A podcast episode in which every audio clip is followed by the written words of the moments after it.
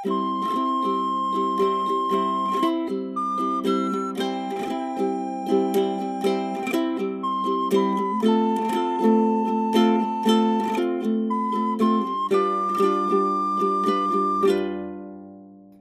둘이 토크하고 있습니다. 안녕하세요. 김하나입니다. 안녕하세요. 황선우입니다. 선우 씨. 네, 하나 씨. 콘서트 전야입니다. 아, 그러게요. 쉽지 않네요. 어떤 콘서트인지 설명을 좀 해주세요. 하나 씨가 우클렐레, 제가 리코더를 맡고 있는 저희 둘의 연주팀 서사음 서울사이버음악대가 처음으로 오프라인 콘서트를 갖기로 했습니다. 그게 내일입니다. 양재동에 있는 책방 오늘에서 할 거고요. 어, 지금 이 소식을 듣고 티켓팅 채비하시는 분들 이미 티켓팅은 끝났습니다. 네, 방송에 올라갈 때는 어, 공연 이후이고요. 저희는 지금 어, 번개불에 콩을 볶고 있다고 볼 수 있죠. 우리 은근히 너무 갓생 살고 있는 것 같아요. 아침에 일어나면 뭐 해야 돼? morning page 써야죠. 음. 자기 전에 뭐 해야 돼요? 듀오링고 해야죠.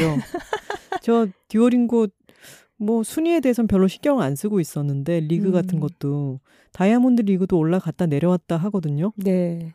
바쁠 때는 더 열심히 해요. 지금 다이아몬드 리그에 올라가 있어서 아주 열심히 또 하고 있네요. 네. 그리고 일주일에 몇 번씩 탁구 치고 있죠. 네. 그리고 일주일에 한 번씩 팟캐스트를 만들고 편집하고 그리고 콘서트까지 합니다. 네. 그야말로 은미체가 있는 삶이죠. 갓생 산다고 말은 했지만 저희는 은미체를 삶에 깊숙이 끌어들여서 아주 즐거운 생활을 하고 있으니 걱정은 안 하셔도 됩니다. 뭔가 복가치즘 속에 있는 것 같기도 하지만 돈을 쫓아다니는 것보다 이렇게 즐거움을 쫓아다니는 게 좋네요. 적성에 맞아요. 그쵸? 맞습니다. 저희가 함께 재미를 느끼는 부분도 비슷하고 서로 대화도 참 잘 통한다. 그래서 부럽다는 얘기를 들을 때들이 곧잘 있어요. 음, 그렇죠. 북 토크 같은 데 가면 독자분들께서 아, 두 분은 어떻게 이렇게 잘 맞는 상대를 찾으셨어요? 이런 질문을 많이들 하시죠. 저희는 실제로 사이가 좋은 편이지만 그렇다고 해서 저희가 좋기만 하냐? 그것은 아닙니다. 음, 그분들이 모르시는 부분이 있습니다. 최근에는 어떤 일이 있었냐면은 탁구를 치고 오다가 차 안에서 뭐가 심사가 틀려서 싸운 거죠. 차에 타기 전부터 싸우기 시작해서 차 타서도 싸움이 계속된 거죠. 음. 그래서 밥을 먹으러 가는 동안에 막 말다툼을 하다가 어, 식당 앞에 차를 세우고 그래도 다른 사람들이 있는 공적인 장소에 들어가면 싸움이 좀 잦아들겠거니 생각을 했는데 마침 그날 그 식당이 문을 닫았더라고요. 음. 그래서 싸움은 격화되었습니다. 그렇죠. 맛있는 거 먹으러 가려고 하다가 어, 그 계획도 틀어지니까 서로 기분이 더 나빠진 거예요. 네. 그러면서 시간이 어, 점점 특정 시간을 향해 다가가고 있었는데 서로 싸우긴 했지만 제가 선우 씨에게 서로 좀 씩씩대고 있던 중에 말했습니다. 구몬해야 되지? 왜냐하면 선우 씨가 구몬 중국어를 하고 있거든요. 네. 선생님이랑 같이 대화하는 거잖아요. 그렇죠. 그렇죠? 그래서 주섬주섬 어, 차 안에서 에어팟을 귀에 꽂고 있었는데 그거를 이제 눈치를 채더니 어딘가 차를 세우고 제가 구몬 수업에 집중할 수 있는 곳을 찾으려고 같이 애써 주더라고요, 하나 씨가. 하지만 그때 이제 점심 먹으러 어딘가 들어가야 되는데 가는 데마다 뭐 줄이 너무 길거나 주차할 만한 데가 없거나 해서 그래서 저는 아 낭패다라고 생각하면서 운전을 하고 있는데 조수석에서 선우 씨가 니하오 그러더니 그 바로 다음에 이어진 말이 니취판러마 이게 농담으로 많이 쓰이는 중국어잖아요. 음. 이게 한국어 욕이랑 비슷해서 그렇죠. 좀 그러니까 뭐 유치한 뭐... 개그 같은 것을 할 때잘 음. 어, 등장하던 그 말이 조용한 차에서 정적을 뚫고 갑자기 등장한 거예요. 그 중국어 수업을 받으면서 선생님한테 그 얘기를 듣기도 했어요. 이제 중국어에 대한 지식이 없는 사람들이 이 말을 마치 욕처럼 따라하면서 음. 사용하는데 그것은 어, 바람직하지 않다. 우리는 무슨 뜻이죠? 어, 밥 먹었니?라는 음. 뜻이에요. 우리는 중국어를 배운 사람들이니까 이 말을 그런 맥락으로 희화화해서 사용해서는 안 되겠다. 음. 수업 시간에 그런 얘기까지 들었던 참이었어요. 그리고 그 얘기를 제가 선우 씨한테 설명을 들었었죠. 그전 음. 회차에 맞아요. 그랬는데 조용한 가운데 싸워서 분위기도 냉랭한데 갑자기 중국어를 구문을 시작하니까 너무 웃긴 거예요. 니하오, 니치환로마 이랬더니 옆에서 너무 막 싸우고 되게 쎄한 분위기다가 크크거리는 소리가 들리더라고요. 그래서 저는 15분 정도 떨어져 있는 다른 식당으로 차를 천천히 몰았고 어, 차 안에서 구몬을 마치고 난 뒤에는 내려서는 식사를 맛있게 하면서 어, 점점 마음이 풀어졌죠. 네. 싸웠을 때는 어, 맛있는 걸 먹는 게 좀 도움이 됩니다. 서로 음. 그 분위기를 벗어나는데요. 그날 점심은 맛있었고 이후로 차도 한잔 하러 갔는데 어, 날씨도 좋고 기분이 슥 그냥 풀렸죠. 그랬죠. 저는 수업도 잘 마쳤고요. 저희가 이 이야기를 꺼낸 이유는 오늘 22화 주제가 싸움의 기술이기 때문입니다. 톡갈 한번 가겠습니다. 아, 여, 둘, 톡토로 톡토로 톡! 파워. 그날 저희가 뭐 때문에 싸웠었죠? 이유는 잘 기억이 안 나고 그리고 이유가 별거 아니었을 것 같아요. 맞아요. 지금 기억이 가물가물한 걸 보면 딱히 중요한 이유로 싸웠던 건 아니었던 것 같고요. 항상 싸움이라는 게 그렇듯이 굉장히 작은 일로 부딪히기 시작해서는 싸우다 보면 그 싸움이 싸움을 더 크게 만드는 것 같아요. 음. 예를 들어서 내가 이렇게 말하는데 왜 제대로 안 들어? 음. 라든가 내가 지금 서운하다고 하는데 왜 내 얘기를 안 받아주고 변명하고 있어? 라든가, 음. 음. 아, 왜 이렇게 이런 일로 소리를 그렇게 크게 질러? 라든가, 음. 그런 식으로 어떤 상대방의 태도 때문에 더 화가 나게 되는 경우가 많은 것 같아요. 뭐, 둘이 싸웠다라고 하면, 뭐 때문에 싸웠어? 라고 했을 때, 그게 그 싸움의 크기 정도에 합당한 이유라고 한다면은, 배신을 한다든가, 뭐 뒤에서 아주 험담을 했다든가, 뭐 돈을 떼먹었다든가 뭐 이런 식의 이유여야 그 싸움 정도에 합당할 텐데 대개는 사소한 걸로 시작을 해서 음. 싸움이 커지는 그러니까 이유 자체가 합당하다기보다는 이유 자체는 사소한데 그것을 대하는 태도 때문에 더 싸우는 것 같습니다. 음, 그리고 사소한 이유로 싸우게 되는 이유 자체가 저희가 다 큰 어른들이 그냥 친구 관계를 유지할 때는 그렇게까지 싸울 일이 없던 것들이 같이 생활을 하기 때문에 가족이 되었기 때문에 싸울 일들이 많아지는 것 같아요. 저는 친구랑도 잘 싸웠어요. 네, 그 부분은 저희가 좀 차이가 있네요. 저는 사실 친구랑 싸운다는 상황 자체를 잘 상상을 못했고, 음. 그럴 일이 뭐가 있나 싶게 지내왔는데, 어, 하나 씨랑은 같이 살게 되니까 굉장히 사소한 부분에서 부딪힐 일들이 많이 생기더라고요. 음. 저희가 어떤 상황에서 싸워왔는지 여자들이 살고 있습니다 책에 적어놓은 구절이 있더라고요. 음. 제가 한번 읽어보겠습니다. 네.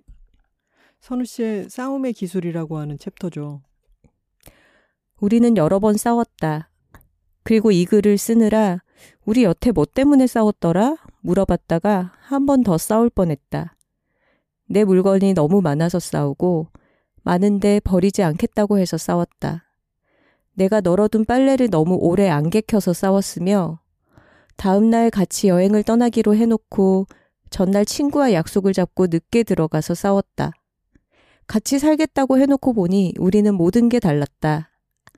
내가 소유하고 싶은 물건의 양과 너에게 적절한 물건의 양이 집안이 덜 정돈되었을 때 참을 수 있는 정도가 여행 가기 전날 집 정리에 투입하는 노력의 강도가 같지 않았다.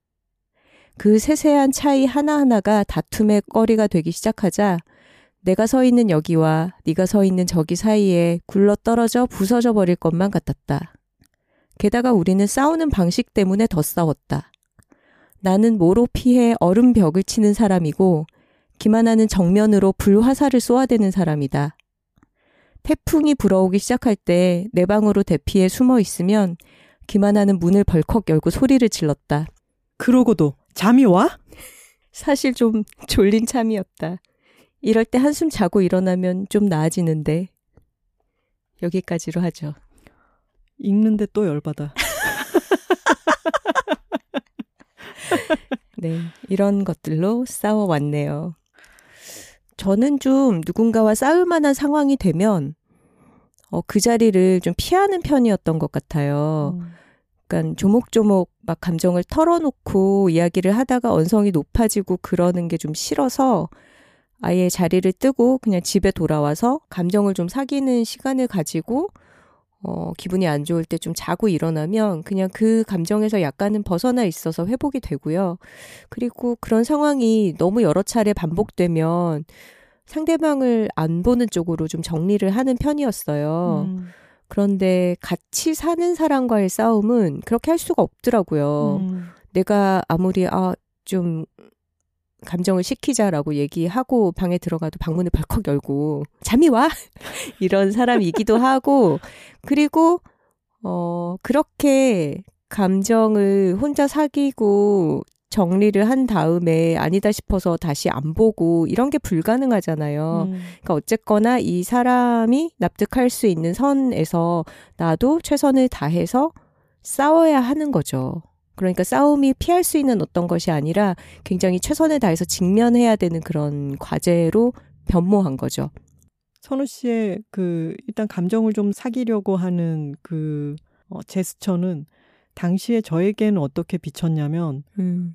약간 뭐랄까 너는 떠들어라 나는 상관없다. 음. 어, 그런 식으로 문을 탁 닫고 들어가 버리는 것처럼, 어, 나의 지금 감정 상태, 마음이 상한 것을 완전히 나 몰라라 하는 것처럼 느껴졌기 때문에 그게 더 화가 나는 거죠. 음, 이거는 약간 개와 고양이가 서로 맞아요. 몸으로 보내는 신호가 정반대여서 더 오해가 커지는 것과 비슷할 것 같아요. 네, 비슷해요. 그래서 처음에 저희가 크게 많이 싸웠는데 그것은 서로 간의 그런 제스처가 언어가 달라서 서로를 오해하는 게 더 커지고 그 언어를 맞춰가는 과정이었던 것 같아요.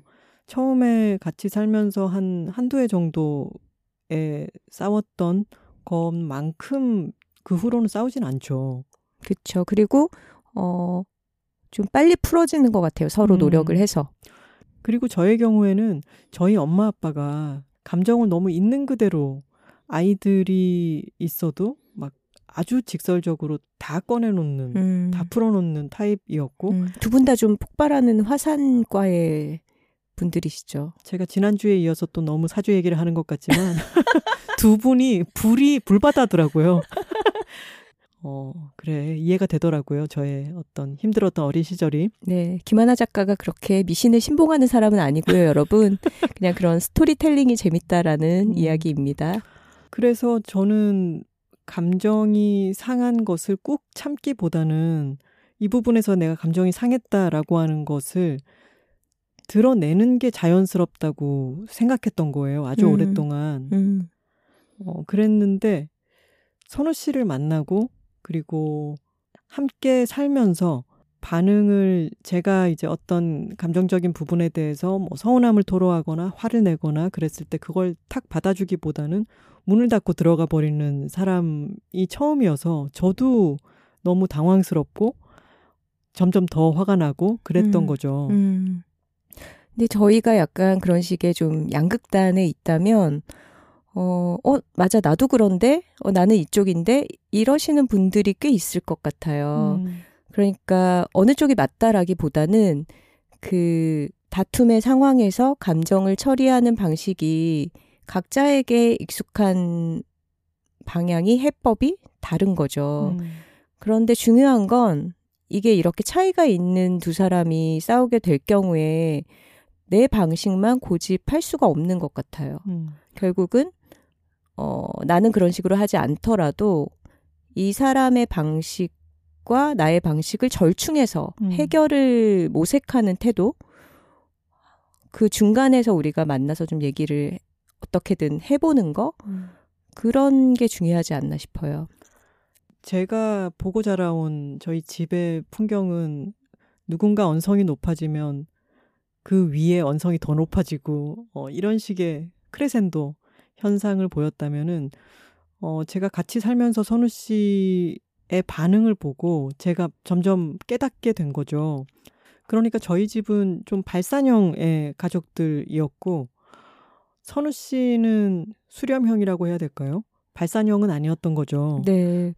부모님 다 캐릭터가 말을 많이 하면서 자기 주장을 하기보다는 조금 조용하신 편이었던 것 같아요. 근데 그렇다고 해서 갈등이 없는 건 아니었겠죠. 선 그러니까 씨의 부모님이. 그렇죠. 네. 갈등을 풀어가는 방식이 좀 다른 거였겠죠. 음, 저는 점점 선우 씨와 함께 살고 싸우고 하면서 아까 말했듯이 제스처와 언어를 이해해 가기 시작했는데 저는 나의 서운함이나 어, 그런 감정의 크기가 언성을 높이는 크기로 그것을 표현한다고 생각했고 음. 선우 씨는 그게 폭력의 한 형태로 음. 마치 그 충격이 한 대 얻어맞은 것처럼 음. 어, 크게 놀라는 이게 집안에서 이렇게 언성을 높이다니 이게 음. 너무 깜짝 놀라는 일이고 그런 것이 몇 번 반복이 되면서 저도 스스로를 깨달아서 내가 그만큼 어떤 것을 발산시키고 싶다 하더라도 상대가 받아들이는 폭이 그게 훨씬 더 크다면은 음. 상대를 한 대 때리는 정도의 충격을 줘서는 안 되겠죠. 음.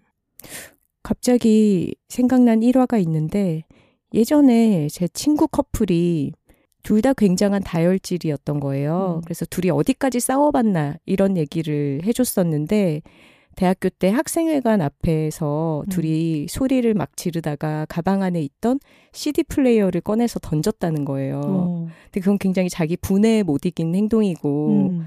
너무 물질적인 큰 손해를 초래하는 거잖아요. 음. 게다가 이제 돈이 없던 대학생이던 저희들에게는 CDP란 것은 거의 뭐 가장 비싼 소지품 음. 같은 거였죠. 음. 그래서 그 얘기를 들을 때 너무 이해가 안 갔거든요. 왜 그렇게 저는 이해가 됩니다.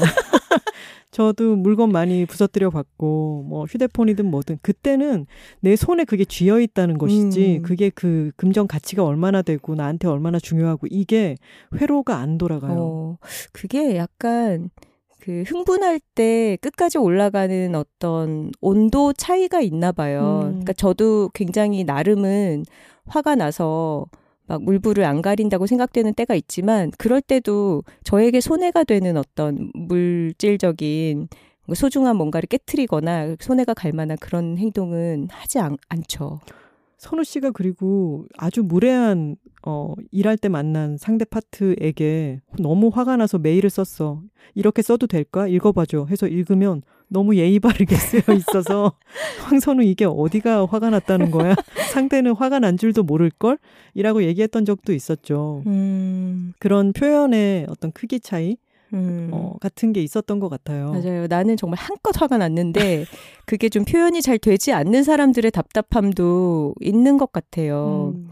특히 저는 요즘은 조금 달라졌지만 어, 30대 때까지만 해도 욕을 잘 못했거든요. 음. 그리고 욕을 그 굳이 하고 싶지도 않고. 음. 근데, 어, 어떤 친구들 그룹에서는 욕을 못하는 여자아이를 또 약간 깔보는 음. 그런 게 있었어요. 어떤 그룹에 속한 적이 있었길래? 아, 별로 얘기하고 싶진 않고 지금은 네. 안 만나는 사람들이긴 한데, 어, 그러니까 약간 그 온실 속에서 곱게 자라서 그런 것도 할 줄 모르는 샌님 같은 어. 그런 취급을 당했던 거죠. 음. 하지만 그런 취급을 당할 때도 욕이 나오지는 않더라고요. 음. 근데 저랑 살면서 욕이 입에 붙었어요? 아니 운전을 오래 하면서 바나메라 저새 저거 뭐 이제는 뭐 간간히 욕도 필요할 때는 혼자 하죠. 근데 상대방이 듣기는 잘 못하는데 어쨌거나 만약에 저 같은 성격의 톡토로들이 계시다면 어, 꼭 욕설을 남발할 필요는 없지만 화가 날 때는 화가 났다는 것을 좀 명확하게 표현할 필요도 있을 것 같아요. 음. 그러니까 사실 아 나는 이꼴 저꼴 보기 싫어 부딪히기 싫어라고 해서 입을 꼭 다물고 조용해지거나 그 자리를 떠나는 게 그 사람으로서는 최선을 다해서 화를 내는 것인데 음. 그게 상대방한테 전달도 안 될 뿐더러 상황을 사실 어, 잘 바꿔놓지는 못하거든요.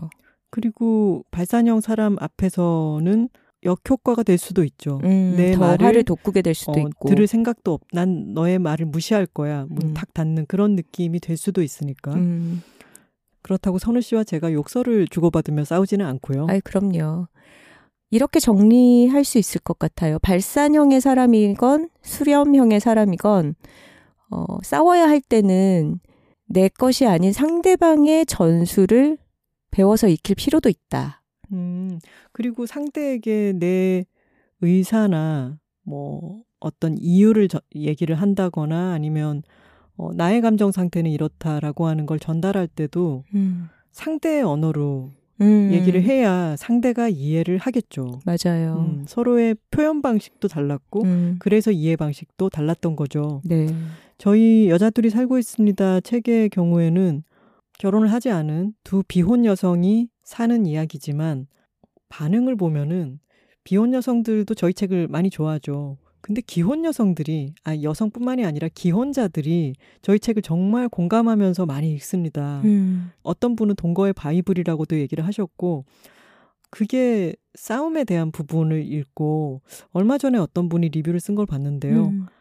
난 이 책을 읽고 너무 큰 위로를 받고 이해를 하게 됐다. 음. 나는 싸움 자체가 일어나선 안 되는 거라고 생각했기 때문이다. 어. 결혼을 해서 지금 한 어느 정도 기간이 지난 분이었는데 음. 싸움을 늘 회피해 왔던 거예요. 음. 이게 더 정확하겠네요. 발산형이 있고 회피형이 있고. 음. 음.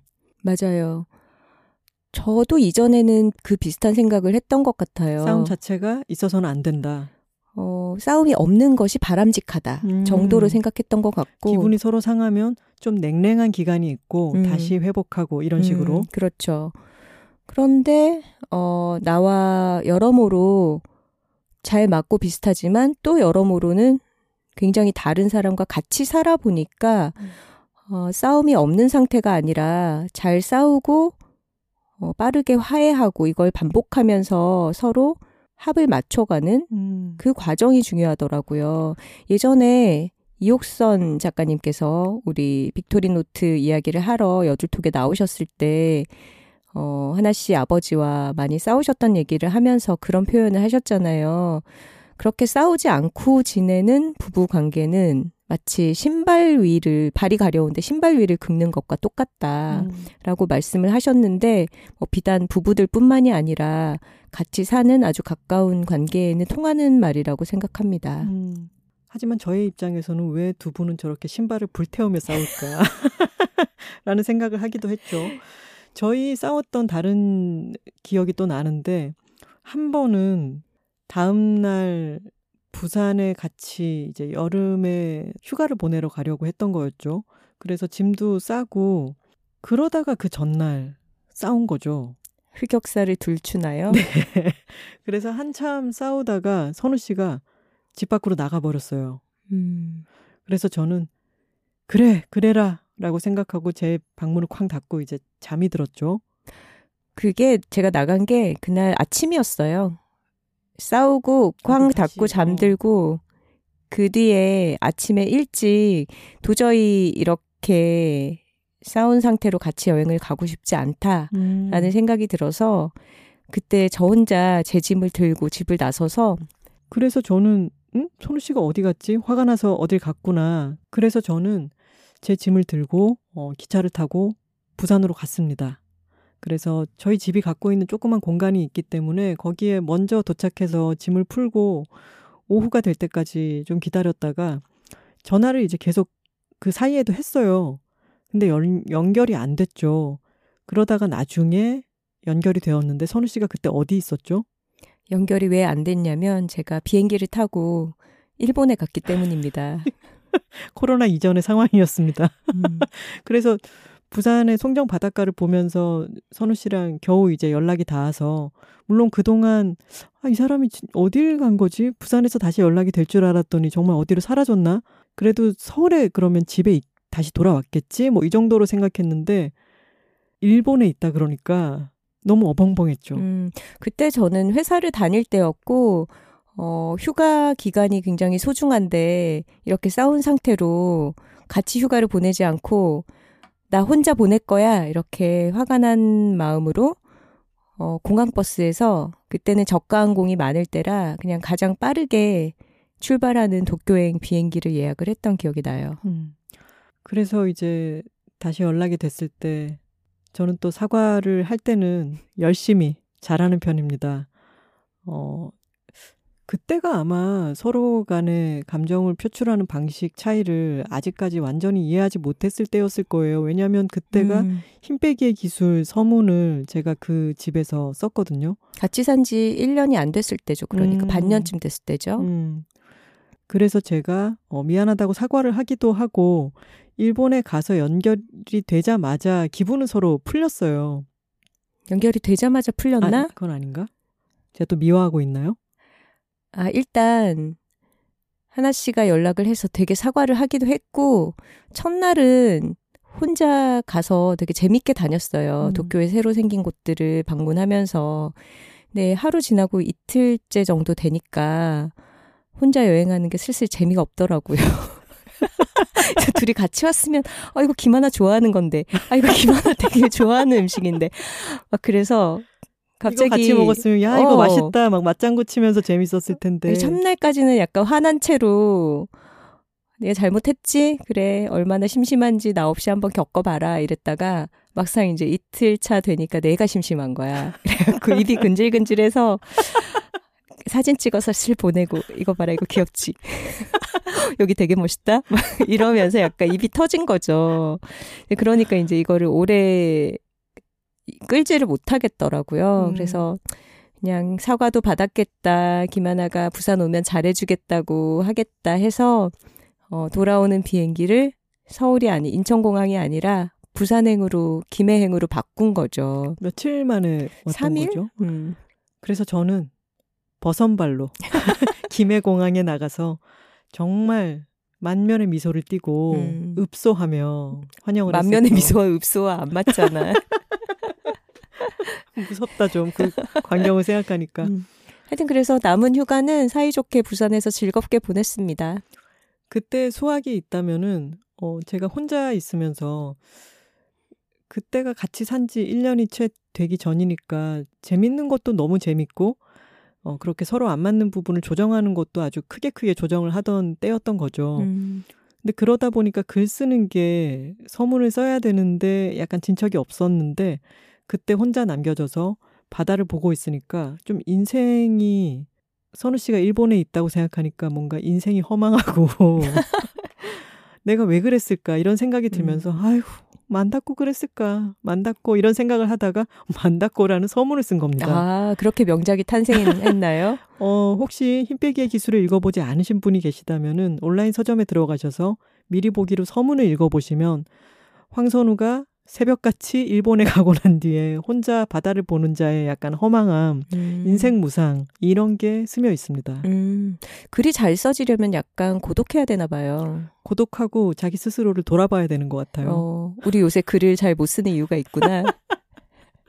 여자들이 살고 있습니다에서 저희의 주된 갈등의 축이 있습니다. 그것은 어, 물건을 대하는 두 사람의 현격한 태도 차이이죠. 음.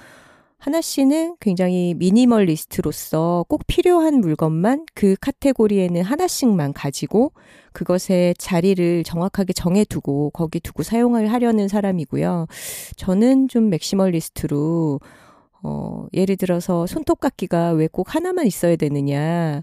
한 일곱 개 정도를 가지고 어, 내가 손 닿기 편한 곳에, 어, 거기 장소마다 하나씩 두고서 기분 따라서 사용하는 것을 즐기는, 지금 그, 이 얘기 하는데, 맞은편에 김하나 작가 눈이 약간 분노인지 경악인지 슬픔인지 모를 그런 촉촉한 눈빛으로 젖어가고 있어요. 아니에요. 그 일곱 개가 일곱 장소에만 그대로 있었으면 좋겠는데, 그게 돌아다닌다는 아, 게 문제인 거예요. 아, 그렇구나. 로테이션이 아니라, 온갖 장소에 놓인다는 거죠. 그리고 음. 집에는 손톱깎이만 있는 게 아니죠. 음. 어떻게 미안해. 하여간 뭐 예를 들자면 그런 식의 태도 차이. 근데 이게 각자 공간을 따로 살 때는 상관이 없는데 같은 집에 사는 사람 둘이 이렇게 태도 차이가 있으니까 이 부분에 대해서 부딪히게 되는 거죠. 음. 음. 근데 이것은 사람과 사람 사이에 발생할 수 있는 어떤 서로의 차이 중에서 굉장히 작은 한 단면인 것 같고요. 작다고요? 아니, 여러 중에 하나, 어, 음. 어, 다수 중에 어떤 하나의 면인 것 같고, 어, 저희 엄마 아빠 같은 경우에는 어떤 경우에 많이 싸우셨나 돌아보면 아빠가 굉장히 성격이 급한 분이셔서 음. 항상 어디를 가든 어 30분 전에서 1시간 전에 그곳에 도착을 해야 되는 분이었어요. 근데 엄마도 약속 시간에 늦는 사람은 아닌데 너무 서두르는 사람이 있다 보니까 그 사람의 시간 기준에 맞추지 못해서 모두가 허덕허덕 하면서 비난을 받고 그러면서 어, 안 좋은 분위기가 형성이 음. 되는 거죠. 아버지 MBTI로 치면은 J타입. J고 제 생각에 ISFJ 아니었을까? 음. 추측해 봅니다. 음. 음. 나머지 식구들은 P였던 것 같네요. 선우 씨와 그 점은 참 잘 맞죠. 하나 씨랑 저는 어 시간을 운용하는 면에 있어서는 둘이 어 마카 마카로 둘 다 굉장한 벼락치기고 그렇습니다. 굉장히 지각을 잘하는 그런 사람들이기 때문에 그 부분에 있어서는 서로 부딪히지 않죠. 음. 지난번 우영우 편 녹음을 하는데 저희가 녹음 시간을 너무 꽉 채워서 써서 녹음실 닫을 시간이 된 거예요. 그래서 추가 녹음으로 생각해 보니까 선우 씨. 네. 다른 팟캐스트 팀들은 한 번 녹음해 가지고 두 주를 내보내는데 음. 저희는 두 번을 녹음해서 겨우 한 회를 채웠네요. 그러니까 이렇게 비효율적일 수가 없어요. 댓글을 다시 녹음하러 어, 녹음실을 다시 한번 방문했어야 되는데 댓글 녹음은 이번에는 절대 한 시간 넘어가지 말자라고 약속을 해놓고 녹음실을 빌리는데 선우 씨가 두 시간을 잡는 거예요. 네, 제가 녹음실 예약 담당이거든요. 음. 근데 두 시간을 잡았습니다. 그러면서 어, 저희가 이제 3시부터 5시까지 잡아두면은 틀림없이 3시 반에 가서 4시 10분까지 녹음하겠지? 라고 얘기를 했는데 정말 그대로 됐습니다. 이게 서로 간에, 어, 3시에서 4시까지 녹음실 잡았으니까 반드시 이때 우리 움직여서 해야 돼. 라고 강력하게 주장하고 이끄는 사람이 있더라도 한 명이 그거를 맞추는데 되게 힘들어하고 어려워한다면 그건 이제 다툼의 원인이 되겠죠. 음. 하지만 저희는 둘 다 그런 편이고 둘 다 뭔가 정확한 시간을 맞출 때 스트레스를 많이 받고 힘들어한다면 어 다른 조건들을 편안하게끔 조율을 하고 어 두 사람이 예측 가능한 그런 방식으로 일하게끔 세팅을 해두자라는 생각이었어요. 음. 어, 그런 면에서 서로가 서로의 예측을 벗어나지 않으니까 굉장히 평화로운 거죠, 우리는. 적어도 시간으로 닥달하지는 않는다. 그렇죠. 그리고 전국의 어떤 이벤트나 행사에 저희를 초대할까 생각하시는 분들은 저희는 그 시간을 펑크낸 적은 지금까지 한 번도 없습니다. 음, 맞아요. 예정된 음. 행사 시간에 지각을 한 적은 없고요. 저희 둘이서 뭔가를 맞춰서 해야 할 때 그럴 때는 이게 여유가 있다라고 생각하다 보니 서로 늦어지는 정도가 비슷한 거죠. 지금 보면 선우 씨와 저의 경우에는 물건을 대하는 태도나 철학은 거의 좀 양극단으로 차이가 있고 어, 시간을 대하는 태도는 둘이 비슷해요. 그죠? 음. 근데 물건을 대하는 것도 지금까지도 종종 어, 분위기가 냉랭해지는 원인이 되기도 하지만 서로 간의 평형점을 많이 찾아왔어요. 음. 시간관념이 다른 사람들도 그렇게 서로를 조율을 할수 있겠죠. 음. 그리고 정말 이런 기준이라는 게 사람마다 수백 가지, 수천 가지일 거잖아요. 그게 모든 면에서 나와 관점이 다 일치하는 사람은 존재하지 않는다. 그건 그렇죠. 나 혼자다라는 생각을 갖고 음. 우리는 다를 수밖에 없고 그 사이에서 타협점을 찾아가야 한다라는 걸 전제에 두면 음. 어, 잘 싸우는 게 중요하다라는 거를 이해할 수 있을 것 같아요. 음. 근데 온갖 걸로 다 싸우면서도 투닥투닥하고 다시 화해할 수 있는데 저는 요즘 정치관이 다른 사람과는 좀 힘들다. 음. 영영 회피해버리고 싶다. 이런 생각이 많이 들어요. 저는 끝도 없이 발산할 것 같네요. 정치관이 다르면 정말 같이 못 살 것 같아요. 그쵸. 음. 그러면 이제 어, 우리가 싸움의 기술이라고 얘기를 했지만 음. 이 싸움의 기술이라는 게 선우 씨가 책에도 썼듯이 상대의 급소를 공격해서 음. 쓰러뜨리는 게 목적이 아니잖아요. 그럼요. 그런 기술만 얘기해선 안 되겠죠. 음. 그렇다면은 이번에는 화해의 기술, 음. 화해의 기술에 대해서 이야기를 해봅시다. 네. 저도 참 어려운 부분이었는데요. 어, 일단 내가 잘못했을 때 확실하게 사과하는 게 중요한 것 같아요. 음. 하나 씨는 그걸 잘하잖아요. 음. 본인의 실수다, 본인의 잘못이다 판단이 되면은 어 일단은 굉장히 자세를 낮추고 미안하다는 표현을 확실하게 하는 편인데 저는 항상 어려운 부분이 내가 왜 그랬는지를 늘 설명을 하고 있더라고요. 음.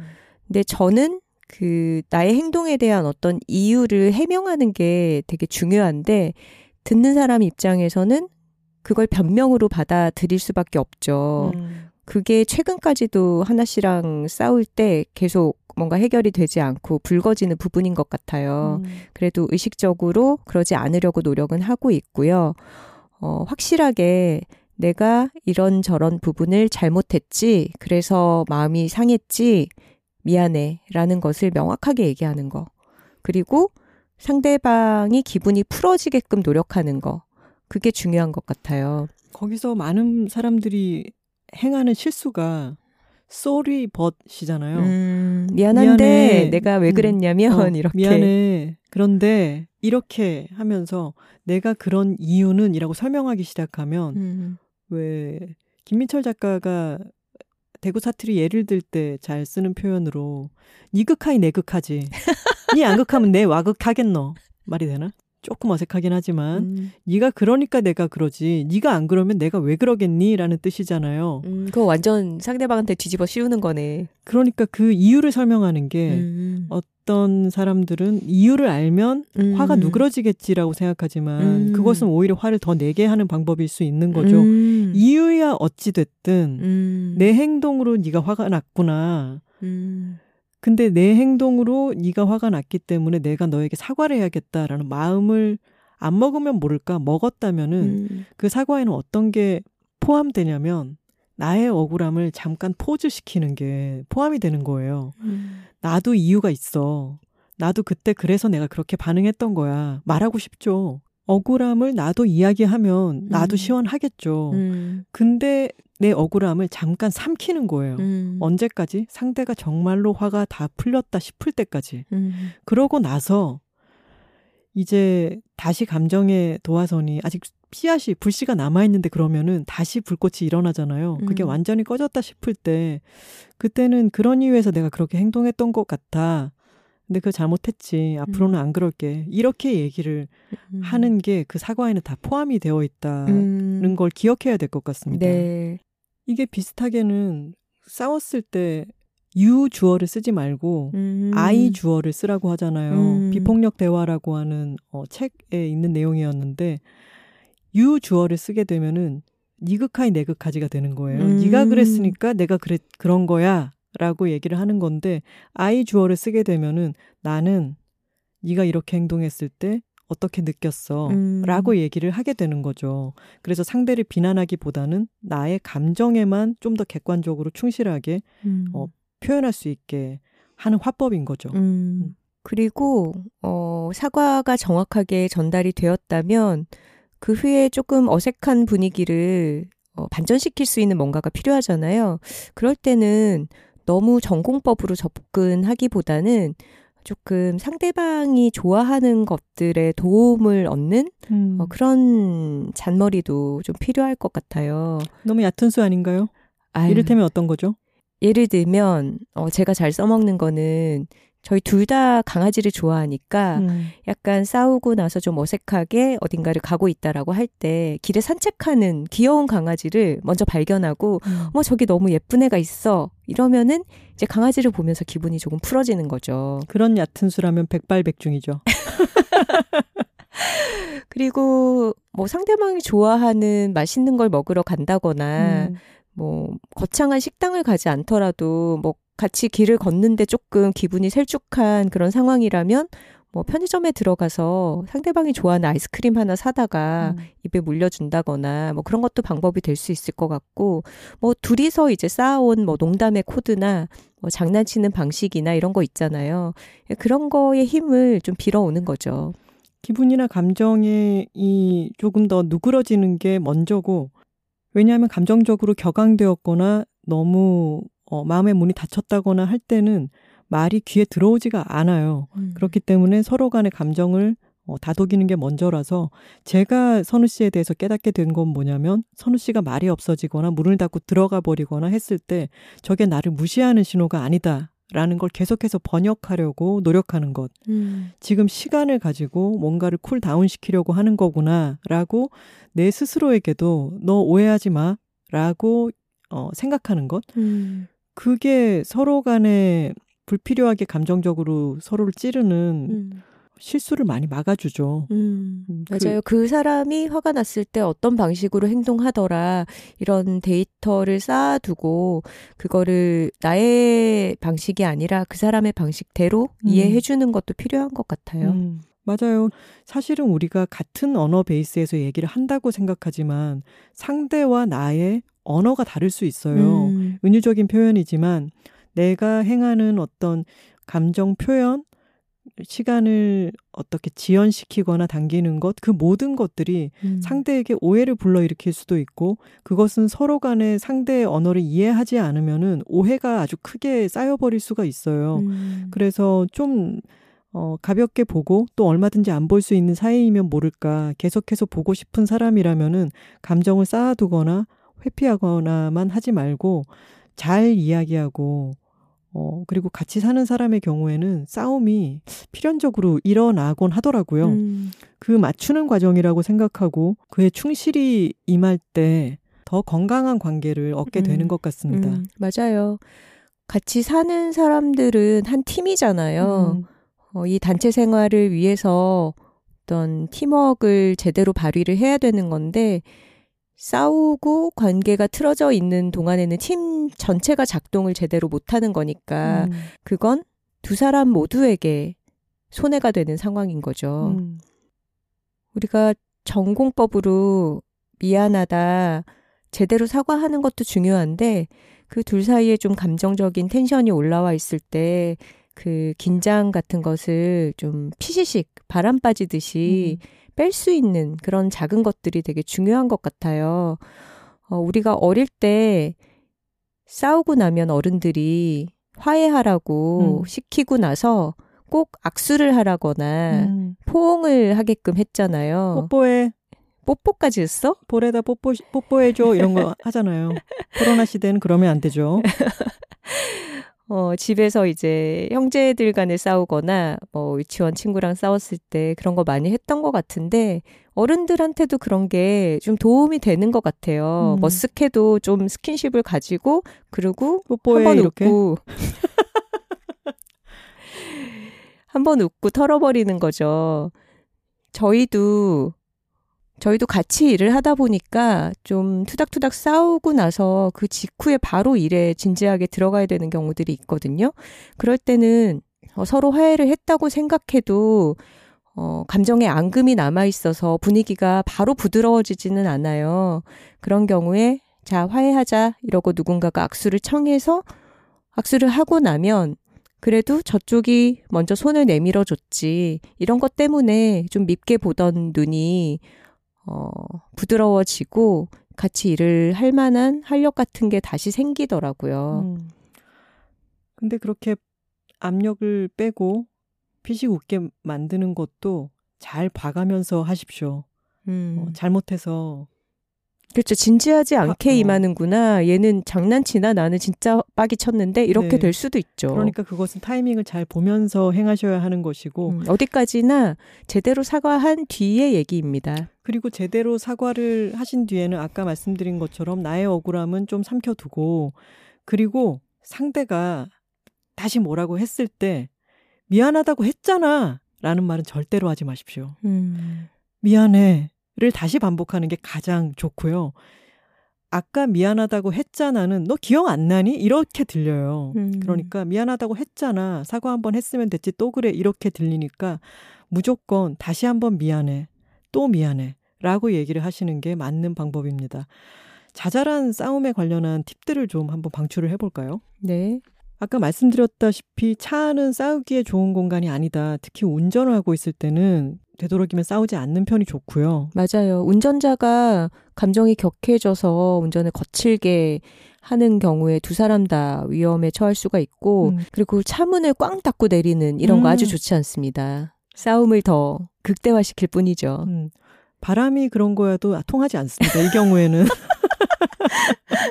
집에서는 방문 꽝 닫히면 늘 그런 핑계를 쓰곤 하지만 차문은 음. 묵직하거든요. 음, 맞아요. 차 안에서 혹시 싸우더라도 어, 차 문은 아주 사뿐하게 조심스럽게 닫고 내리시기 바랍니다.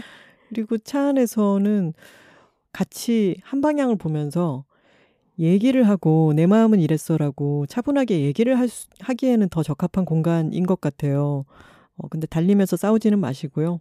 그리고 어, 술 마시고 감정이 격해질 때도 술이 감정을 더 자극하는 면이 있기 때문에 음. 그것은 학습을 좀 해야 하는 것 같아요. 음. 술을 마시면 기분이 좋아지죠. 기분이 좀 업되고 그러는데 뭔가 화가 나거나 그럴 때도 그 화가 난 감정도 좀 더 증폭시키는 경향이 있습니다. 그러니까 음. 서로 의견이 부딪힐 때는 그 부딪힘도 증폭이 되곤 하니까 어, 되도록이면 아, 지금 취했는데 감정이 좋지 않다라고 한다면은 그 감정이 왜곡돼 있을 가능성을 빨리 인지하고 다음날 사실 생각하면은 어제 뭐 그렇게까지 그럴 일이 아니었는데 왜 그랬나 싶을 때들이 있잖아요. 음, 맞아요. 술이 네. 깨면서 그게 뭐라고 그랬을까 싶은 경우가 태반이죠. 음, 다시 한번 말씀드리자면 술을 마시다가 감정이 상하거나 했을 때는 이 술로 인해서 아, 내 감정도 증폭될 수 있겠구나. 상대도 증폭되었을 수 있겠구나라고 하는 것을 감안하시는 게 좋을 것 같습니다. 음. 그리고 그와 비슷하게 어, 서로 감정적으로 격앙이 되었을 때는 시간을 갖는 게 좋죠. 음. 그 자리에서 모든 걸 풀려고 하기보다는 각자가 지금 너무 냉담한 상황이다라고 인지하지 말고 각자의 시공간을 확보해서 조금 떨어져 있는 시간을 가지고 어, 마음을 조금 식히고 난 뒤에 다시 이성적으로 얘기할 수 있도록 시간을 버는 것도 중요합니다. 아, 이거는 회피형의 저와 살면서 체득하신 그런 노하우인가요? 그럼요. 감사합니다. 드디어 우리 둘이 타협점을 찾아가고 있네요. 어, 그런 말은 서운한데, 한, 저는 같이 산 지 한 2년쯤부터 그렇게 되게 많이 노력하고 있단 말이에요. 음, 아니, 나는 이제 하나 씨가 내 입장에서 하던 얘기들을 하나씩 입으로 해주니까 감격해서 그런 거예요. 어, 그래요. 음, 저도 많이 변하지 않았습니까? 아, 서운할 뻔했네. 많이 변했죠. 선우 씨도 예전에 셀쭉해서 안 그래도 입도 작은데 입 더 꾹 다물고 어? 쏙 들어가 가지고 안 나오고 이러다가 이제는 감정을 다독일 줄도 알고 약간 좀 가볍게 풀어줄 줄도 알고 사과도 예전에 비하면 얼마나 잘하는지 몰라요. 노력하겠습니다. 네, 서로 간에 서로 간에 노력을 하려는 그 마음이 제일 중요한 것 같습니다. 네. 노력을 해도 안 되는 것들은 있어요. 음. 근데 상대가 노력조차 하지 않는다면은 그거는 관계를 계속 이어나가기가 힘들죠. 네. 항상 왜 싸우는가, 이 싸움의 목적이 무엇인가, 그걸 생각해야 할 것 같아요. 음. 내가 이 사람이랑 안 살겠다, 때려쳐, 이러고 싸우는 경우는 잘 없잖아요. 음. 더잘 지내고 싶고 내가 서운한 게 있고 이 사람이 변화해 줬으면 좋겠다 싶어서 싸우게 되는 경우들이 많으니까 음. 어 그걸 잊지 않는 선 안에서 말하자면 스포츠에도 규칙이 있듯이 음. 어 그런 룰을 지켜가면서 싸우는 게 중요할 것 같습니다. 맞아요. 싸움의 목표라는 것은 내 감정의 해소가 아니라 감정을 서로 털어내고 관계를 윤택하게 하는 데 있는 것 같습니다. 여둘 애드 시간입니다. 선우 씨 지난 시간에 이상한 변호사 우영우에 대한 이야기를 하면서 네. 제가 광고 회사에서 일할 때의 어떤 자괴감에 대해서 말씀을 드렸었잖아요. 네. 근데 저는 요즘은 행복합니다. 저 알 것 같아요. 여둘 애들을 하고 있어서. 네. 여둘 애들은 진짜 저희가 딱 마음에 드는 것들이 아니면은 얘기 안 하면 되잖아요. 그 음. 그 선택권이 저에게 오롯하게 있잖아요. 네. 이게 홈쇼핑 DNA를 타고난 사람으로서는 참 행복한 일인 것 같아요. 아유, 다행이네요. 적성에 맞는 일을 즐겁게 할 수 있다니. 네, 내가 월급 받고 있으니까 내가 싫은 사람이지만 이 사람이 사랑받게끔 내가 어떤 말을 써주겠어. 이게 일이 되면 음. 정말 힘들어질 때들이 물론 늘 있는 것은 아니지만 찾아올 때가 있는데 네. 여덟 애들을 하면서는 저는 한 점 거리낌이 없습니다. 우리 광고주님들 들으셨죠? 여둘 에드는 한국 유수의 광고회사 출신인 국가대표 카피라이터 김하나를 보유하고 있습니다. 많이들 써먹으시기 바랍니다. 광고 문의 메일은 w2talking gmail.com입니다. 야, 진짜 잘 판다. 저는 또 어, 유수의 패션 매거진 에디터 출신이기 때문에 이런 것이 또 밥 먹듯이 나오는 거죠. 이야, 세상에. 저를 팔고 계실 줄은 정말 몰랐네요, 또. 네, 그렇게 오늘의 여둘 애드는 어, 저희가 지난번에 음악계와의 협업을 한번 성공적으로 치렀습니다. 음. 고잉홈 프로젝트 어, 공연을 소개해드리고 우리 톡토로 분들도 어, 참여하실 수 있게 티켓 이벤트도 열기도 했는데요.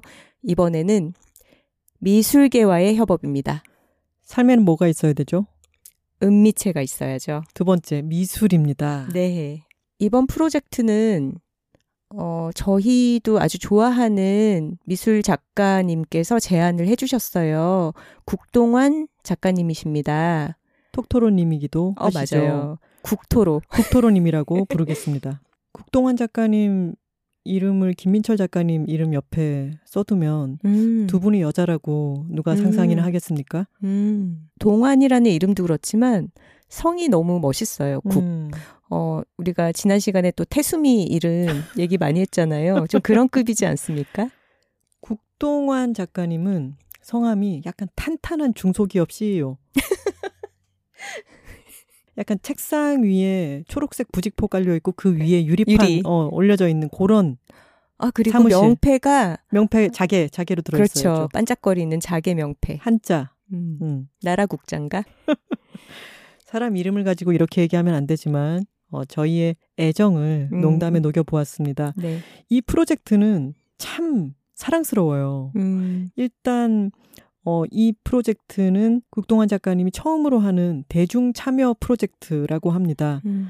올 11월에 시작되는 제1회 강릉 국제 아트 페스티벌 초대작입니다. 제목은 나의 작은 예술가에게인데요. 앞에 해시태그 마크가 붙어 있어요. 다 붙여 써서 해시태그 나의 작은 예술가에게입니다. 인스타그램에서 이 해시태그를 통해서 여러분들이 직접 참여하실 수 있어요. 네. 오늘의 여드레드 광고는 이 프로젝트에 여러분들이 참여를 해달라는 그것을 권유하는 광고입니다. 음. 저도 제 타임라인에 어, 본인의 자녀나 조카의 그림을 올려주시는 분들이 굉장히 많으세요. 음. 그러면서 우리 아이가 천재인 것 같아. 미술적 재능이 있는 것 같아. 그렇게들 얘기를 해주시는데, 어, 상관이 없는 사람인 제 눈으로 보기에도 너무 기발하고 재치 있고 색감이 뛰어난 그런 그림들이 많이 있거든요. 음. 그런 아이들의 그림을 어, 참여를 받고 있는 프로젝트입니다. 미취학 아동 학교에 들어가기 전까지의 기간 동안 아이가 그린 그림이면은 얼마든지 참여를 할 수 있고요. 네, 나의 자녀, 나의 조카, 이웃집 어린이, 그리고 심지어는 본인이 학교 들어가기 전에 그린 그림도 가능하다고 합니다. 본인의 할머니 것도 있다면 가능하죠. 네. 할머니가 어, 미취학 아동일 때 음. 학교를 들어가기 전에 그리신 거라면 가능하죠. 이게 미술 교육을 받기 시작하면은 거기에 이미 제도화된 여러 가지 생각들이라든가 체계화된 학습의 어떤 커리큘럼 같은 게 작용을 하기 시작하잖아요. 맞아요. 그리고 어떤 게 좋은 그림이다, 뭐 칭찬을 은연중에 받거나 했을 때 영향을 받는 것도 있고. 음. 근데 그러기 전에 아이들이 크레용이나 음. 어떤 연필 같은 거를 쥐면 아무데나 막 낙서를 하잖아요. 네. 벽에다가도 그림을 그리고 막 바닥에다가도 그림을 그리고 하는데 거침이 없죠. 음. 색깔을 쓸 때도 많은 생각을 하지 않고 이건 옆에 이게 있으면 좋을 것 같아서 막 색칠을 한단 말이에요. 맞아요. 거기에 배어 있는 어, 이 아이가 그려내놓은 어떤 것을 보았을 때 성인들은 어, 나는 이렇게는 못할 것 같은데 싶은 음. 어떤 에너지와 야생성이랄까요? 음. 그런 게 배어 있죠. 맞아요. 제가 예전에 알던 어린이, 지금은 성인이 되었는데, 그 어린이가 종종 주변에 어른들의 그림을 그려줬거든요. 음. 근데 너무 신기한 게 콧구멍이 정말 큰 거예요. 음. 모든 어른들의 얼굴에서. 음. 그래서 왜 이렇게 너는 사람들 콧구멍을 크게 그리니? 이렇게 생각을 했는데 나중에 그걸 곱씹어 보니까 아이의 시선에서는 어른들을 쳐다 음. 올려볼 수밖에 없잖아요. 음. 그랬을 때 아, 어른들이 눈높이에서 보는 것보다 콧구멍이 크게 보이겠구나. 음. 이걸 깨닫게 됐어요. 음, 재밌다. 음. 이 국동환 톡토로님께서 이 프로젝트를 알려주시면서 저희에게 보내주신 이 프로젝트 관련한 일종의 굿즈죠. 부채가 있어요. 이 부채는 얼핏 보기에 똑같아 보이는 그림이 양쪽으로 있는데요. 네. 아주 와일드한 선으로 굵고 거침없는 선으로 되어 있는 포효하는 음. 호랑이의 얼굴입니다. 근데 이 필치라고 해야 할까요? 너무 호쾌하고 음. 막 색칠을 해놓은 것도 정말 뭔가 시원한 느낌이 들어서 네. 이 그림을 보는 것만으로도 좋은데 앞뒤를 이렇게 유심히 보시면은 그림이 거의 같지만 한쪽은 최서윤 어린이가 그린 것이고요. 한쪽은 이 국동완 작가님이 최서윤 어린이의 그림을 아주 크게 확대하면서 그 선을 따라서 마스킹 테이프를 붙이고 음. 그 위에다가 페인팅을 하고 나서 다시 음. 마스킹 테이프를 뜯어내서 생기는 어떤 거친 질감 음. 그리고 이것은 최서윤 어린이의 원래 원작보다는 훨씬 스케일이 큰 거거든요. 음. 근데 이렇게 작업을 한 작품인 거죠. 네. 물론 양쪽 다 작품이죠. 음. 근데 저희도 지난번에 국동환 독토로님의 어, 전시를 보러 가서 작품들을 보았고 느꼈다시피 국동환 작가님은 원래는 정말 세밀한 드로잉을 음. 하시는 분입니다. 맞아요. 어, 여러 가지 재미있는 발상들을 가지고 그거를 정말 꼼꼼하게, 어, 아주 세밀하게, 그리고 때로는 굉장히 큰 스케일로 드로잉을 그려내시는 분인데, 어떻게 보면 본인의 기존의 스타일을 확 뒤집어서, 어, 아이들의 그림을 모작하면서 그 재현하는 방식도 굉장히 도구를 바꿔서 사용을 하고 있는 거죠. 음. 그런 변화가 참 흥미로웠어요. 작가님도 아이의 그림을 따라 작업을 하면서 본인의 그런 아주 정교한 드로잉 선에서 아주 다른 식의 어, 질감이라든가 음. 에너지 같은 게 나와서 아주 흥미롭게 이 작업에 임하고 있다고 말씀을 하셨어요. 음, 좀 해방감 같은 것도 느껴질 것 같아요. 네. 저희에게 보내주신 메일에 이렇게 쓰여 있습니다. 이 프로젝트는 무언가를 주저없이 그려내는 작은 예술가였던 우리의 면모를 깨워보는 작업이에요. 아이의 그림을 예술이라고 부를 수 있을까요? 왜 부모는 아이의 그림에 그토록 열광할까요? 음. 저는 미술 작가인 제가 제 아이의 그림을 보며 이렇게까지 진심으로 감탄하고 좋아할 줄은 사실 정말 몰랐습니다. 음. 이어서 따라제비, 해보제비인 저는 이라고 하셨는데 괄호 열고 맞나요? 라고 쓰셨어요. 틀렸습니다, 작가님. 해보고 제비 이럴 수는 있겠죠. 그렇죠. 어, 보통은 근데 하고 제비로 어, 수렴이 됩니다. 여튼 창작어인 따라제비, 해보제비인 저는 급기야 아이의 그림을 따라 그리는 지경에 이르렀고 예술의 본질, 인간 본연의 예술성, 창작과 모방의 오래된 관계 등을 함께 이야기해 보고 싶었어요. 그래서 아이들의 그림을 간직하고 계시는 전국의 톡토로 분들께 참여 요청을 드리게 되었습니다. 하셨습니다. 네. 인스타그램이나 페이스북에 어, 주변 아이의 그림을 사진을 찍어서 올려주시고요. 어, 그림뿐 아니라 뭐 낙서나 만약에 조각을 만들었으면 조각이나 뭐 종이 공예 작품 이런 것도 다 가능하다고 합니다. 어, 그 사진을 인스타그램이나 페이스북에 올려주시면서 해시태그 나의 작은 예술가에게를 붙여주시면 참여가 가능하고요. 작품 정보로 제목이랑 어, 작가가 누구인지 어린이의 이름이 되겠죠. 그리고 재료나 어, 작품 사이즈, 어, 몇 년도에 그려졌고 당시 나이가 몇 살인지 이 정도의 기본 정보를 함께 올려주시면 좋겠습니다. 함께 하자고 주변 친구들을 태그해 주시면 더욱 좋고요. 참여 가능한 기간은 9월 13일까지입니다. 내 아이 혹은 내 조카, 내 주변 어린이의 그림을 이렇게 공유를 해주시면 어, 우리 주변의 작은 예술가의 멋짐을 널리 알릴 수도 있고요. 그리고 현대 미술 작가가 아이의 작품을 어떻게 해석해서 전시로 만들어내는지 그 과정에 참여할 수 있는 그리고 어린이에게도 그 과정에 참여하는 기쁨을 선물해 줄 수 있는 그런 프로젝트가 될 것 같아요. 9월 13일까지 참여를 해주시면요. 어, 11월 4일부터 12월 4일까지 한 달 동안이죠. 강릉 고래책방 4층 전시실에서 어, 국동환 작가님의 작품과 함께 전시가 됩니다. 네. 이 강릉 국제 아트 페스티벌은 올해 처음 열리는 행사이고요. 어, 홍승혜 작가님, 홍희현숙 작가님 이런 어, 굉장한 네 여성 작가분들이 참여하는 어, 그런 행사라고 하네요. 홍승혜 작가님은 또 제가 인터뷰한 많은 분들 중에 한 분이시기도 합니다. 인스타그램을 비밀 계정으로 쓰시는 분들도 많으시죠? 그런 분들은 이메일로도 참여하실 수 있습니다. 메일 주소가 어떻게 되죠? prcf at pharmaresearch.co.kr인데요. p h a r m a r e search.co.kr입니다. 복잡하시죠? 국동환 작가님의 인스타그램 계정에 들어가시면은 이 자세한 정보가 다 나와 있고요. 메일 주소도 쓰여 있으니까 참고하시면 되겠습니다. 네. 인스타 계정은 dong wan kook 동완 쿡입니다. 국동완 작가님의 경우에는 맨 처음 이 예술가로서 미술 작가로서 작업을 하기 시작하실 때는 한 예술가 개인으로서 무의식 세계 아 국동완 작가님이 저희 모닝 페이지 얘기할 때 아주 네, 반갑게 사연을 한번 보내셨죠. 네, 메일을 보내주셨죠.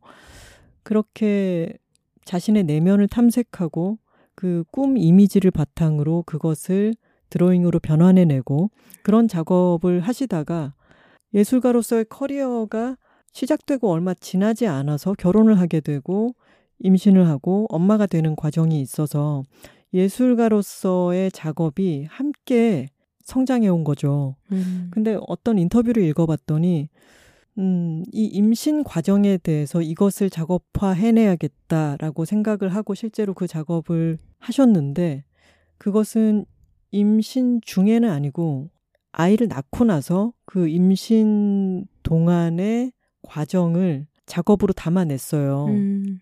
그게 나는 셋, 아니 넷, 아니 다섯이라고 하는 드로잉과 글로 되어 있는 작품인데요. 그 작업을 할 때 동료 작가들이 여성 작가가 임신에 대해서, 육아에 대해서 엄마로서 어, 하는 작업이 별로 지원금을 따는데 좋지 않다라고 하는 조언을 음. 한 적도 음. 있대요. 어. 음. 그리고 그 이전 세대들은 내가 엄마이기 이전에 나는 예술가 한 개인이다라고 하는 것이 강하고 엄마로서의 음. 것들을 어, 적극적으로 드러내는 분위기가 아니었다면은 음. 국동환 작가님은 이게 또 너무 거대한 사건이고 이것을 동료 작가들의 말에도 불구하고 계속해서 그 작업을 했는데 이게 좀 더 이 나의 작은 예술가에게 프로젝트까지 이어지는 사이에는 2020년에 돌봄과 예술에 관련한 프로젝트에 참여를 하셨더라고요. 네. 이건 어떤 거냐면 예술가 양육자들 여섯 명 그러니까 시각, 음악, 무용, 연극 예술가들을 모아가지고 이 예술적 순간이 영유아를 돌보는 일상 속에서 어떻게 음. 일어날 수 있는지를 프로젝트화 한 거였어요. 음. 근데 아이를 양육하는 모든 보호자들은 알겠지만 정말 시간이 안 나잖아요. 네. 그리고 엄마 예술가들은 동료 작가의 전시에 가서 작품도 실제로 보고 인사도 하고 또 내 작업도 해서 전시하고 초대하고 이런 것을 할 시간적 여유가 너무 없고 일단 그 이전에 작업을 할, 할 시간을 내기도 너무 힘든 거죠. 네. 그래서 육아와 예술이 뒤섞이는 것을 오히려 어, 더 하나의 이 프로젝트로 음. 받아내보는 음. 그런 작업이었던 것 같아요. 음. 이 작업 참여하셨던 2020년의 작업이. 네. 근데 이 인터뷰 집에서 이 부분이 아주 인상적이었어요. 이 프로젝트가 끝날 무렵에는 과도하게 아이를 돌보는 자신에서 아이와 내가 함께 있는 그대로 존재할 수 있는 가능성이 보였다는 거예요. 음. 아이가 한 번은 피아노 앞에 앉았는데 예전에 자신이었다면은 빨리 다, 얘가 지금 피아노 치는 동안 다른 일을 해야지라고 음. 생각하거나 아니면 도레미를 알려줄까라고 생각했는데 이때는 자신도 모르게 아이가 그냥 뚱땅뚱땅 치는 피아노 소리에 반응해서 춤을 췄대요. 음. 반응을 본 아이가 너무너무 좋아했고 어, 작가님도 순수하게 반응하면서 재미있게 놀았는데 아이와 양육자가 예술가 대 예술가로 동등하게 존재할 수 있는 가능성이 드러난 예술적 순간이라고 생각해요. 라고 음. 말씀을 하셨던 적이 있더라고요. 네, 너무 흥미롭네요. 네. 국동환 작가님의 메일에 이런 부분이 있었습니다. 이 프로젝트는 누구에게나 작은 예술가의 시기가 있었고 어쩌면 다시 불러올 수 있다는 믿음으로 시작했어요. 작은 예술가들의 그림을 찾아보면 분명 충격, 웃김, 애틋함 등 여러 이름으로 다가오는 자연스러운 감동이 있을 거예요. 참여자분들이 그 감동의 종류나 자격을 애써 구분하실 필요 없이 다가오는 그대로 받아들이시면 좋겠어요. 제가 만났던 그 불가사의한 아름다움 속에는 엄마로서의 감동, 여성으로서의 감동, 어른으로서의 감동, 작가로서의 감동, 이유를 알 수 없는 감동들이 뒤엉켜 있습니다. 하지만 저는 그 감동을 굳이 분리해야 한다고 생각하지 않아요. 미술이 어떤 형태로든 누가 그렸든 감동을 준다면 예술이 될 수 있다고 생각합니다. 예술을 만나 감동하는 일은 지극히 개인의 세계 속에서 일어나는 일이에요. 때로는 미술사나 작가를 얼마나 알고 있는지보다 내가 어떤 사람인지, 그날 내게 어떤 일이 있었는지가 작품 감상에 더 큰 영향을 주기도 합니다. 부모들은 아이의 그림을 주변에 자랑하는 것이 어쩐지 쑥스럽습니다. 하지만 이번만큼은 미술을 잘 몰라서 아이 그림이니까 같은 감상을 방해하는 생각에서 자유로워지면 좋겠습니다. 그래서 많은 분들이 이 프로젝트를 통해 감동하는 자아를 깨우고 자기 안의 작은 예술가를 만날 수 있다면 좋겠습니다. 좋은 걸 좋다고 말하기. 바로 그걸 다 같이 할 수 있으면 좋겠어요. 하셨습니다. 아, 이 부분을 읽는데 뭔가 좀 짜릿하지 않나요? 네. 어, 해시태그 나의 작은 예술가에게를 눌러보시면은 이미 몇몇 작품들이 어, 여럿 올라와 있거든요. 음, 굉장히 훌륭하죠. 네, 그거를 쭉 넘겨가면서 보는 것만 해도 너무 흥미진진하고 충격, 웃김, 애틋함 등 여러 이름들로 다가오는 자연스러운 감동이 이미 있습니다. 한번 꼭 눌러보시고 참여도 해주시기 바라겠습니다. 네. 특히 강릉에 계신 톡토로 분들, 강토로 분들은 어, 전시를 직접 가서 보시기가 어렵지 않을 테니까 주변에 많이 알려주시고 참여도 많이 해주시면 좋겠습니다. 네. 해시태그 나의 작은 예술가에게 였습니다. 네. 이제 댓글을 읽어보겠습니다. 선우 씨, 8월 31일에 끝나는 것들이 있습니다. 두 가지죠. 네, 우선 예스24 강서 NC점의 톡토로 서가가 8월 31일까지 운영됩니다. 아직 못 가보신 분들은 서둘러 주시기 바랍니다. 서정원 톡토로님, 이 서가 두 달 동안 꾸려주시느라고 정말 수고 많으셨고 감사합니다. 그리고 제주 누보의 여둘톡 할인 8월 31일에 역시 끝납니다. 지금 이제 다들 주문하셨던 거 떨어질 때쯤이 됐으니까 이때를 놓치지 마시고 다시 한번 주문하시기 바랍니다. 네. 12캔은 여둘톡, 24캔 패키지는 톡토로 할인 코드 넣으시면 어, 추가 할인이 적용됩니다. 저희도 24캔 주문하면은 가을까지 갈 줄 알았죠. 이미 다 떨어졌습니다. 네, 새로 주문했습니다. 야매개미 님께서 두 분이 무엇에 관해 얘기해도 보고 싶고 먹고 싶고 해보고 싶어지는 이 마법 같은 시간을 어쩌면 좋죠? 8월까지 보다 8화까지 보다가 잠시 멈춤했던 우영우 다시 보러 갑니다 하셨네요. 하차 위험 구간들이 있지만 저희의 말씀을 믿고 끝이 좋으면 다 좋은 그 순간까지 쭉 한번 이어서 보시기 바랍니다. 놀이터 톡토로님께서 두 작가님이 계셔서 화요일만이 아니라 일주일 내내 일상이 온통 행복해졌어요. 좋은 건 이래서 좋다고, 나쁜 건 이래서 나쁘다고 분명히 짚어주는 대화를 듣는 건 제주 바다를 가르고 솟아오르는 고래를 보는 것 같은 반가움과 청량함이 있어요. 늘 감사합니다. 여들톡을 듣는 즐거움과 기다리는 설렘으로 가득 찬 요즘입니다. 하셨습니다. 네. 돌고래 얘기를 해주셨는데 마침 햇살 사람님이 제주도에 여행을 가셨다가 돌고래 떼를 목격을 하셨더라고요. 그래서 멀리서지만 이렇게 사진을 찍어서 댓글에 올려주셨습니다. 감사합니다. 맞아요. 17마리 정도 되는 무리와 10마리 정도 되는 두 무리가 이쪽 저쪽으로 수영하면서 놀고 있었대는데 그것을 상상을 한번 해보십시오. 얼마나 눈부시고 시원하고 장쾌한 광경일지를. 관악구 애호박님께서 말씀해 주신 것처럼 저도 10회차부터 이탈했다가 15, 16화 봤어요. 중간 부분은 여둘톡 듣고 봐야겠습니다. 여러 이슈가 있었지만 매 회차 그걸 정면 돌파한 점은 정말 대단하다는 생각을 했고 무엇보다 우영우를 연기한 박은빈 배우 정말 최고 멋집니다.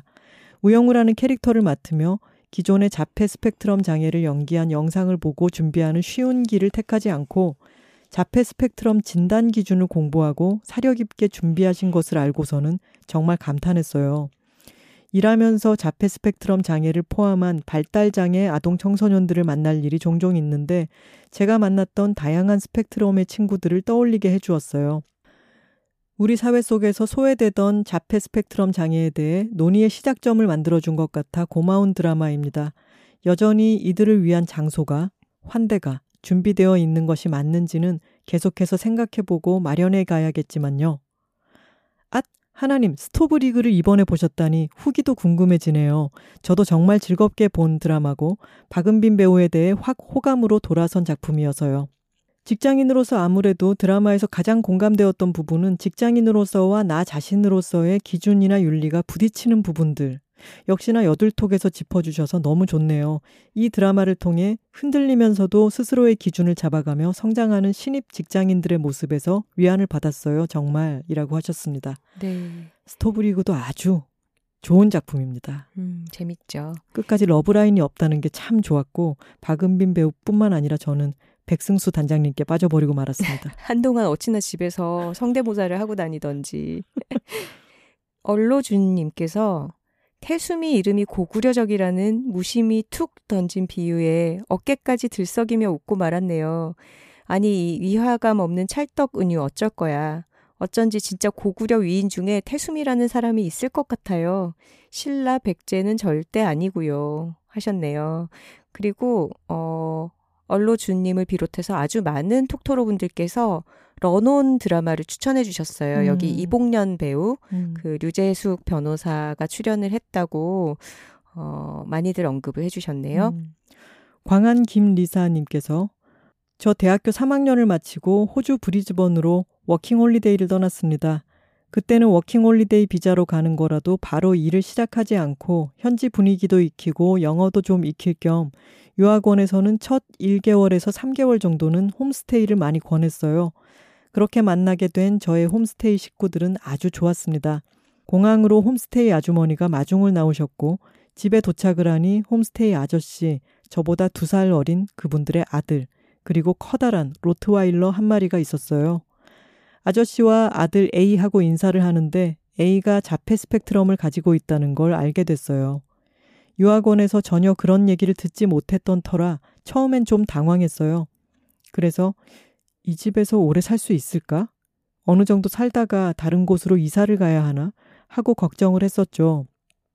그래도 A는 자폐 정도가 많이 심한 것은 아니어서 한 집에서 사는데 불편함은 거의 없었고 홈스테이 아저씨, 아주머니 두 분이 다 일을 하셨기 때문에 A는 오전에 돌보미 교실을 갔다가 오후에 돌아오는 일상을 보내고 있었습니다. 그리고 주말에는 자원봉사자들이 돌아가며 A를 영화관이나 도서관에 데리고 다니고요. 저는 결국 처음에 걱정이 무색하게 호주에서 보낸 8개월의 시간 내내 그 집에서 지내게 되는데요. 같이 홈스테이를 하던 친구들과 함께 A의 보호자의 역할도 하면서 다 같이 영화도 보러 가고 장도 보러 가고 DVD 대여점에서도 네, 아직 DVD로 영화를 보던 시절이었어요. DVD 대여점에도 다녔어요. 근데 여기서 문제가 생기는데요. A는 일단 대여점을 갔다 하면 DVD를 고를 때까지 시간이 엄청 걸렸습니다. 어떤 날은 한 시간이 걸리기도 했어요. 저는 진즉에 다 골랐고 얼른 집에 가서 영화를 보고 싶은데 A가 무엇을 볼지 100시간을 고민하니까 속이 터지더라고요. 그래서 옆에 가서 얼른 고르라고 나 먼저 집에 간다고 협박 아닌 협박을 하곤 했었는데 제가 놀랐던 건 거기서 일하던 직원들이 아무도 눈치를 주지 않고 먼저 다가와서 A에게 인사도 해주며 영화도 추천해주고 그가 영화를 고를 때까지 기다려주던 것이었습니다. 그래서 그때 전, 하, 이런 게 선진국인가 하는 생각을 했었더랬죠. 물론 홈스테이 생활 초반 한 달 정도는 가끔씩 그와 둘이서만 집에 있게 되면 무슨 상황이 벌어질지 몰라서 긴장이 많이 됐습니다. 하지만 시간이 지나면서 A의 성향과 A가 할 수 있는 것들, 할 수 없는 것들, 기분이 안 좋을 땐 어떤 행동을 하는지 등이 자연스럽게 파악이 되고 나니 서서히 저도 A를 자연스럽게 받아들이게 되었어요. 이후 한국으로 돌아왔고 어느 날이었습니다. 버스를 탔는데 자폐 스펙트럼을 가진 한 남자아이가 어머니와 함께 앉아 있었어요. 그들이 내리려고 하길래 저는 그들이 앉았던 자리에 앉았습니다. 하차하는 뒷문 바로 옆에 있던 자리였는데 남자아이가 내리려고 기다리던 중 노래를 흥얼거리며 자기 손을 천천히 뻗어 제 손을 만지려고 했고 그 순간 아이의 어머니가 재빠르게 아들을 제지하시면서 제게 미안하다고 사과를 하셨어요. 저는 아이가 제 손을 잡아도 내줄 생각이었는데 어머니께서 너무 미안해 하시니 제가 괜시리 더 죄송해지더라고요. 그들이 내리고 나서 든 생각이 만약 내가 자폐 스펙트럼을 가진 사람과 같이 지낸 경험이 없었다면 저 아이를 보고 지금처럼 대할 수 없었을지도 모르겠다 였어요. 아까 매일 초반에 제가 언급했던 개를 기억하시나요? 로트와일러 말씀하시는 음. 거죠. 저는 어렸을 때부터 모든 개들을 무서워했어요. 로트와일러는 정말 큰 개입니다. 그들도 저의 공포심을 맡았는지 느꼈는지 동네 개들은 저만 보면 쫓아왔습니다. 하지만 어쩔 수 없이 몬티와 같이 살면서 개와 같이 사는 법을 익히게 되었고 그 뒤로는 아무리 개가 커도 무서워하지 않게 되었죠. 이런 걸 보면 사람들은 자기에게 익숙하지 않은 것들에게는 어느 정도의 공포심이 있는 것 같습니다. 그래서 많이 보여주고 보여지고 서로가 서로에게 익숙해지는 게 참으로 중요한 것 같아요. 우리 귀요미 우영우가 끝이 났네요. 아쉬움도 있었지만 그래도 많은 생각거리를 던져줬던 따뜻한 드라마였다고 생각합니다. 나이를 먹을수록 다정한 게 최고의 미덕이 아닌가 하는 생각이 많이 드는데 다정한 사람들이 많이 나오는 드라마여서 좋았어요. 네, 광안 김리사님의 사연처럼 이렇게 서로 많이 보여지고 서로 같이 생활을 하고 곁에 있으면서 익숙해지는 게 정말 중요한 것 같습니다. 음, 맞습니다. 아주 중요한 말씀을 해주신 것 같아요. 네. 혐오의 본질에 대해서 말씀을 해주셨는데, 어, 사람들은 자기에게 익숙하지 않은 것들에게는 어느 정도의 공포심이 있는 것 같고, 그래서 많이 보여주고, 보여지고, 서로가 서로에게 익숙해지는 게 참으로 중요한 것 같다는 중요한 말씀을 해주셨습니다. 네, 별이 톡토로님의 사연입니다. 안녕하세요. 대전에 사는 보육교사 별이 톡토로입니다. 여둘톡은 도보 25에서 30분 걸리는 아침 출근길과 퇴근길마다 듣는 저의 길동무입니다. 지루한 도보 출퇴근길에 친구가 되어주셔서 감사합니다. 21화는 우영우 팬인 저에게 참 반가운 에피소드였어요. 우 to the 영 to the 우, 동 to the 그 to the 라미. 7살 딸과 함께 주거니 받거니 하며 장난치던 드라마 이상한 변호사 우영우는 저와 딸에게 소중한 추억의 드라마가 되었습니다. 보육교사인 저는 몇 년에 한 번씩 자폐 스펙트럼 진단을 받는 아이들과 마주하게 됩니다. 장애를 가지고 있는 아이들이 어른이 되어 사회에 나가면 어떤 고난과 마주하게 될까 걱정하며 늘 아이들의 안녕을 기대합니다. 자폐 스펙트럼을 가진 모든 아이들이 우영우처럼 뛰어난 재능을 발휘하며 살아가진 못하겠지만 사회에서 자신의 목소리를 내고 자신에게 꼭 맞는 역할을 하고 살아가길 소망해 봅니다. 보육교사의 일은 참 힘들고 고된 일입니다. 하지만 다양한 모양과 색깔로 자라나고 있는 여러 아이들의 삶에 조금이나마 선한 영향력을 준다는 마음으로 오늘도 여둘톡을 들으며 아자아자 힘을 내어 봅니다. 아참, 이건 사족이지만 저는 권모술수 역 주종혁 배우님의 열혈 팬이어서 봄날의 햇살님과 이상한 러브라인으로 엮이는 것마저 좋았답니다. 팬으로서 권모술수님의 한씬 한씬이 제겐 너무 소중했답니다. 늘 여러 가지 즐거움과 생각할 거리를 주는 유익한 방송 여둘톡. 오래오래 저의 둘도 없는 출퇴근 파트너가 되어주세요. 하셨습니다. 권모술수님의 팬이시군요. 그러게요. 역시 톡토로는 어디에나 있습니다. 그런데 이 별이 톡토로님의 팬심, 자칫 한끗 어긋나면 아주 비뚤어진 팬심이 될 수 있는 그런 사랑이죠. 어, 정말 팬이라면은 훌륭히 완성된 작품에서 그 배역이 악역이면 악역으로서 끝까지 한 축을 훌륭히 배우가 담당해냈을 때 박수를 쳐줘야지 이렇게 되도 않은 러브라인에까지 이렇게 좋아하시면 위험하다. 네, 보육교사 생활에 대해서 좀 나눠주셨는데요. 오늘도 힘내시기를 바랍니다. 하늘 죽인다 님께서 남편은 아직 여둘톡을 듣지 않아서 복가치즘에 대해 설명해주고 나는 아무래도 복가치스트인 것 같아 라고 했습니다. 그랬더니 남편 왈, 그럼 나는 옆에 있다 같이 복가쳐지는 건가? 주변 사람들까지 힘들게 하는 복가치즘. 모두 같이 주의합시다. 하셨네요. 맞아요. 가족이 함께 생활하는데 이 함께 생활한다는 것은 한 프라이팬 안에 있다는 거거든요. 음. 근데 한 사람이 스스로를 볶아치기 시작하면 옆에 있는 사람도 덩달아 볶아쳐지게 되죠. 음. 이게 볶아치즘의 폐해입니다. 네, 나의 볶아치즘. 내 옆 사람까지 볶아쳐진다. 항상 기억하시기 바랍니다. 도레미파솔라 수님께서 여둘톡 너무 좋아요. 이런 컨텐츠와 함께 할 수 있다니 김하나 작가님과 황선우 작가님의 W2C4 형태의 가족을 이루는 것이 삶의 목표인 K 고3은 다음 에피소드를 들을지 내일을 위해 잠들지 고민 중이에요. 언젠가 짱 멋진 여성이 되어 두 분의 오픈 스튜디오에 가는 새로운 꿈이 생겼어요. 두 분도 다른 청취자분들도 안온한 밤 되시기를 바랄게요. 하셨습니다. 네, 저희가 꼭 오픈 스튜디오를 해야 하는 거죠? 해야겠네요. 준비하겠습니다. K 고3님을 위해서. 네. K 고3님에 이어서 K 고2님도 계십니다. 안녕하세요. 저는 대구에 사는 고등학교 2학년 톡토로예요. 평소에 유튜브나 인강 등 영상을 많이 봐서 그런지 눈 건강이 안 좋아지고 있는 걸 느꼈어요. 그래서 호기심에 팟캐스트를 들어가 보니 여둘톡이라는 이름이 왠지 끌려서 가벼운 마음으로 들었는데 너무너무 재미있더라고요.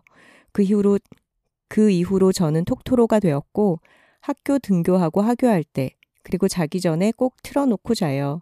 어느새 여둘톡이 제 삶의 일부가 되어 있더라고요. 이젠 친하고 정겨운 이모들 같아요. 항상 유익하고 좋은 이야기 해주셔서 감사합니다. 오래오래 해주세요. 어른 될 때까지 듣고 싶어요. 라고 대구의 고2 윤짐짐님이 남겨주셨습니다. 이모들은 기다리고 있어요. 아니 고2시니까 어른 금방 되실 것 같아요. 그쵸? 저희가 이렇게 비교적 어린 톡토로님들이 나타나실 때마다 참 반가워 하잖아요. 네. 어, 저희는 저희 나이와 비슷한 톡토로님들도 물론 좋아하지만 저희 나이대와 더 차이가 많이 날수록 나이가 많으시거나 나이가 적으신 톡토로님들이 어, 모습을 드러내실 때마다 훨씬 더 넓은 범위의 분들과 교류를 하는 것 같아서 정말 기쁘거든요. 네. 그래서 고3, 고2 톡토로님이 사연을 남겨주신 게 너무 반갑고요. 최근에는 또 반가운 소식이 있었죠. 네, 저희가 이번 화 오프닝에서 책방 오늘에서의 서사음 첫 콘서트를 열심히 준비하고 있다고 말씀을 드렸는데 사연을 녹음하고 있는 지금 시점은 콘서트를 마쳤습니다.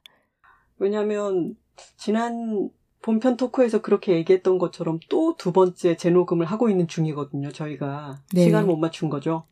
콘서트 자리에 많은 톡토로 분들이 오셔서 인사를 해주셨는데요. 그 중에 11살 최연소 톡토로 분이 계셨습니다. 그냥 엄마 따라오신 건가라고 잠시 생각을 했었는데 저희의 책을 다 읽으신 어, 그리고 여들톡도 열심히 듣고 있는 톡토로님이셨어요. 네, 아주 진지한 독자기도 하시더라고요. 네, 어, 은호님. 음. 여둘톡 잘 듣고 있고 책도 잘 읽었다고 말씀해주신 은호님께 특별히 가, 감사의 말씀을 드립니다. 네, 저희가 여둘톡 시작하고 나서 어디 가면 저희한테 냅다 언니라고 부르는 분들이 많아지셨는데요. 이모 호칭도 참 듣기가 좋네요. 이모들은 좋아요. 아, 저희 콘서트 얘기 잠깐 해야죠. 네. 저는 놀랍게도 거의 모든 곡에서 다 실수를 하고 말았습니다. 어, 하나 씨가 집에서 연습할 때는 정말 매끄럽게 연주를 잘 했는데요. 현장에 갔더니 관객들과 저희의 사이가 정말 너무 가깝더라고요. 그래서 바로 코앞에서 이렇게 들으시는 분들과 마주 앉아 연주를 하다 보니까 손에 땀이 너무 난 거예요. 손가락이 미끄러져서 평소에 하지 않는 실수를 많이 하더라고요. 손이 어찌나 달달달 떨리고 그 떨림 하나하나까지 바로 앞에 계신 그 거리가 너무 가까워서 제가 계속 소개팅 하는 것 같다고 말씀을 했었는데, 어, 이게 긴, 긴장이 되게 되더라고요. 네. 근데 놀라운 것은 거의 모든 곡을 다 틀렸는데도 너무 즐거웠어요. 네, 하나 씨가 명언을 남겼죠. 진짜 못하는데 진짜 재밌다고요. 이게 아마추어의 특권인 것 같아요. 음. 오신 분들도 대부분 톡톡 오셨는데 어찌나 호응을 잘해주시고 어, 또 정말 프로페셔널하게 잘하는 사람들이 아니니까 음. 실수할까봐 조마조마하게 너무 집중해서 들어주셨잖아요. 네. 어, 아주 따뜻한 분위기였고 한 곡 한 곡 어떻게든 맞춰 낼, 낼 때마다 아이고 잘한다 잘한다 하고 응원을 해주시는 분위기여서 아, 사랑받고 있구나라는 느낌이 들었어요. 네, 맞습니다. 그리고 저희의 아마추어 리즘의 어, 영향들을 많이 받으셔서 나도 할 수 있겠다. 나도 뭔가 어, 조금 배워봤던 악기를 다시 시작해야겠다. 다시 연주를 하고 싶다. 이런 반응들도 많이 해주셨어요. 제네를 보니 용기가 생긴다. 그렇죠. 이런 거죠.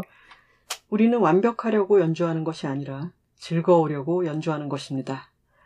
애플 팟캐스트에 어, 리뷰를 남겨주신 분이 계십니다.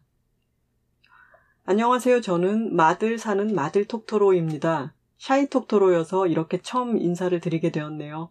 서사음 데뷔 오프라인 콘서트. 이 기념비적인 순간에 원래 신청 성공한 친구가 일이 생겨 대신 참석하는 영광을 누렸습니다.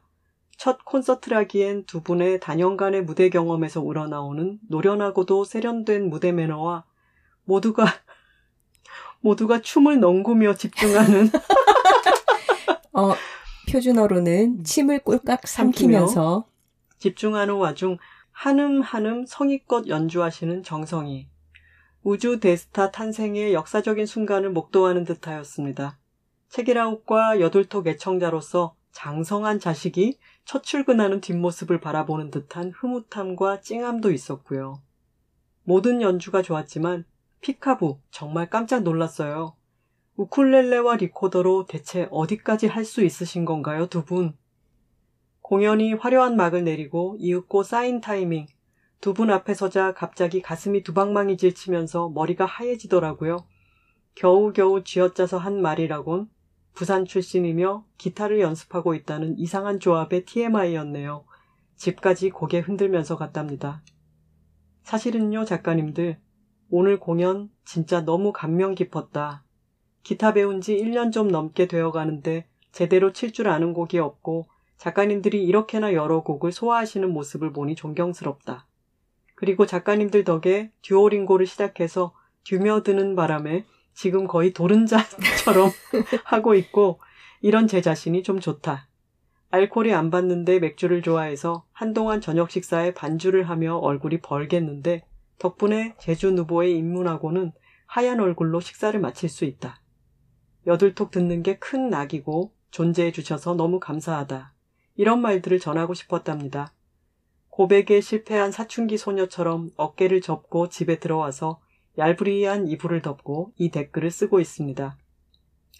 뒷북이고 서툴게나마 할 말은 다 해야겠습니다. 작가님들 정말 많이 좋아해요. 건강하세요. 해주셨습니다. 아, 어느 분인지 기억이 나네요. 반가웠습니다. 기타 배우신다던 분. 네.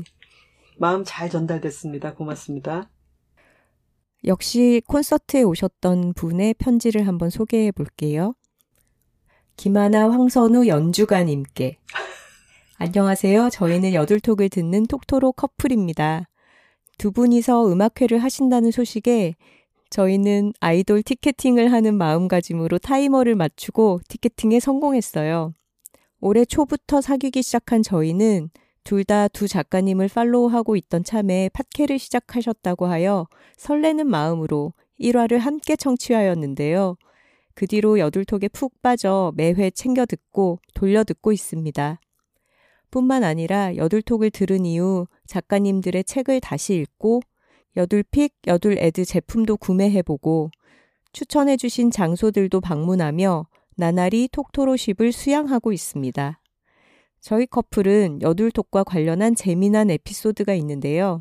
지난 6월 저희는 함께 호프마당을 가서 추천 메뉴를 모두 시키고 즐거운 시간을 보내고 왔습니다. 당시 호프마당을 나오며 사장님과 저는 여둘톡 얘기를 잠깐 나누었어요. 저희는 남녀 커플이고 그중 저는 남자친구입니다. 사장님이 여자 둘이 하는 방송을 남자분도 들어요? 라고 물어보셨다는 사연을 트위터에 올린 다음 저희의 사연이 남자 둘이 호프마당을 방문한 것으로 소개가 되었어요. 졸지에 남자 2가 되어버린 제 여자친구와 그 에피소드를 깔깔대며 들었고 사연은 정정하지 않기로 결심했습니다. 왜냐하면 저희의 사연을 듣고 당당히 모습을 드러낸 남성 톡토로 분의 사연이 그 다음 화에 소개되었기 때문입니다. 의도치 않게 톡토로십을 전파하게 된 저희. 뒤늦게 사연을 정정해 보려고 합니다. 중요한 건 아니지만 그날 호프마당에 방문했던 저희는 남 and 여 커플이었답니다. 매주 건강한 목소리로 잊지 않고 찾아와 주셔서 고맙습니다. 앞으로도 복가치지 마시고 오래오래 이야기 나누어 주세요. 서울 커플 톡토로 드림 하셨습니다. 아유, 커플 톡토로님이 너무너무 귀여운 카드에다가 이렇게 손 편지를 써주셨는데. 네, 이 그림이 저희를 닮았다고 골라주셨어요. 아, 본인들을 닮은 게 아니라 저희를 닮았다고 골라주신 거네요? 그러네요.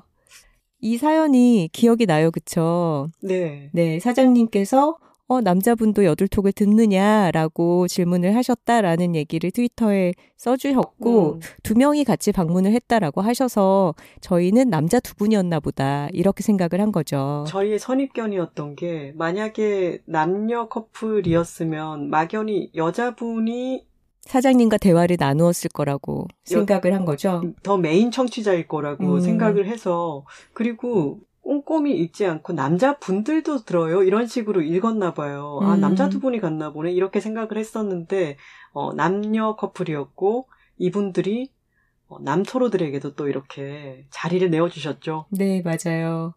그 뒤로 이제 남성 톡토로 분들이 여기서도 듣고 있다, 이런 얘기들을 해주셨는데, 저희도 그래서 어, 남토로들의 존재를 음. 알게 되어서 되게 반가웠던 기억이 나네요. 맞아요.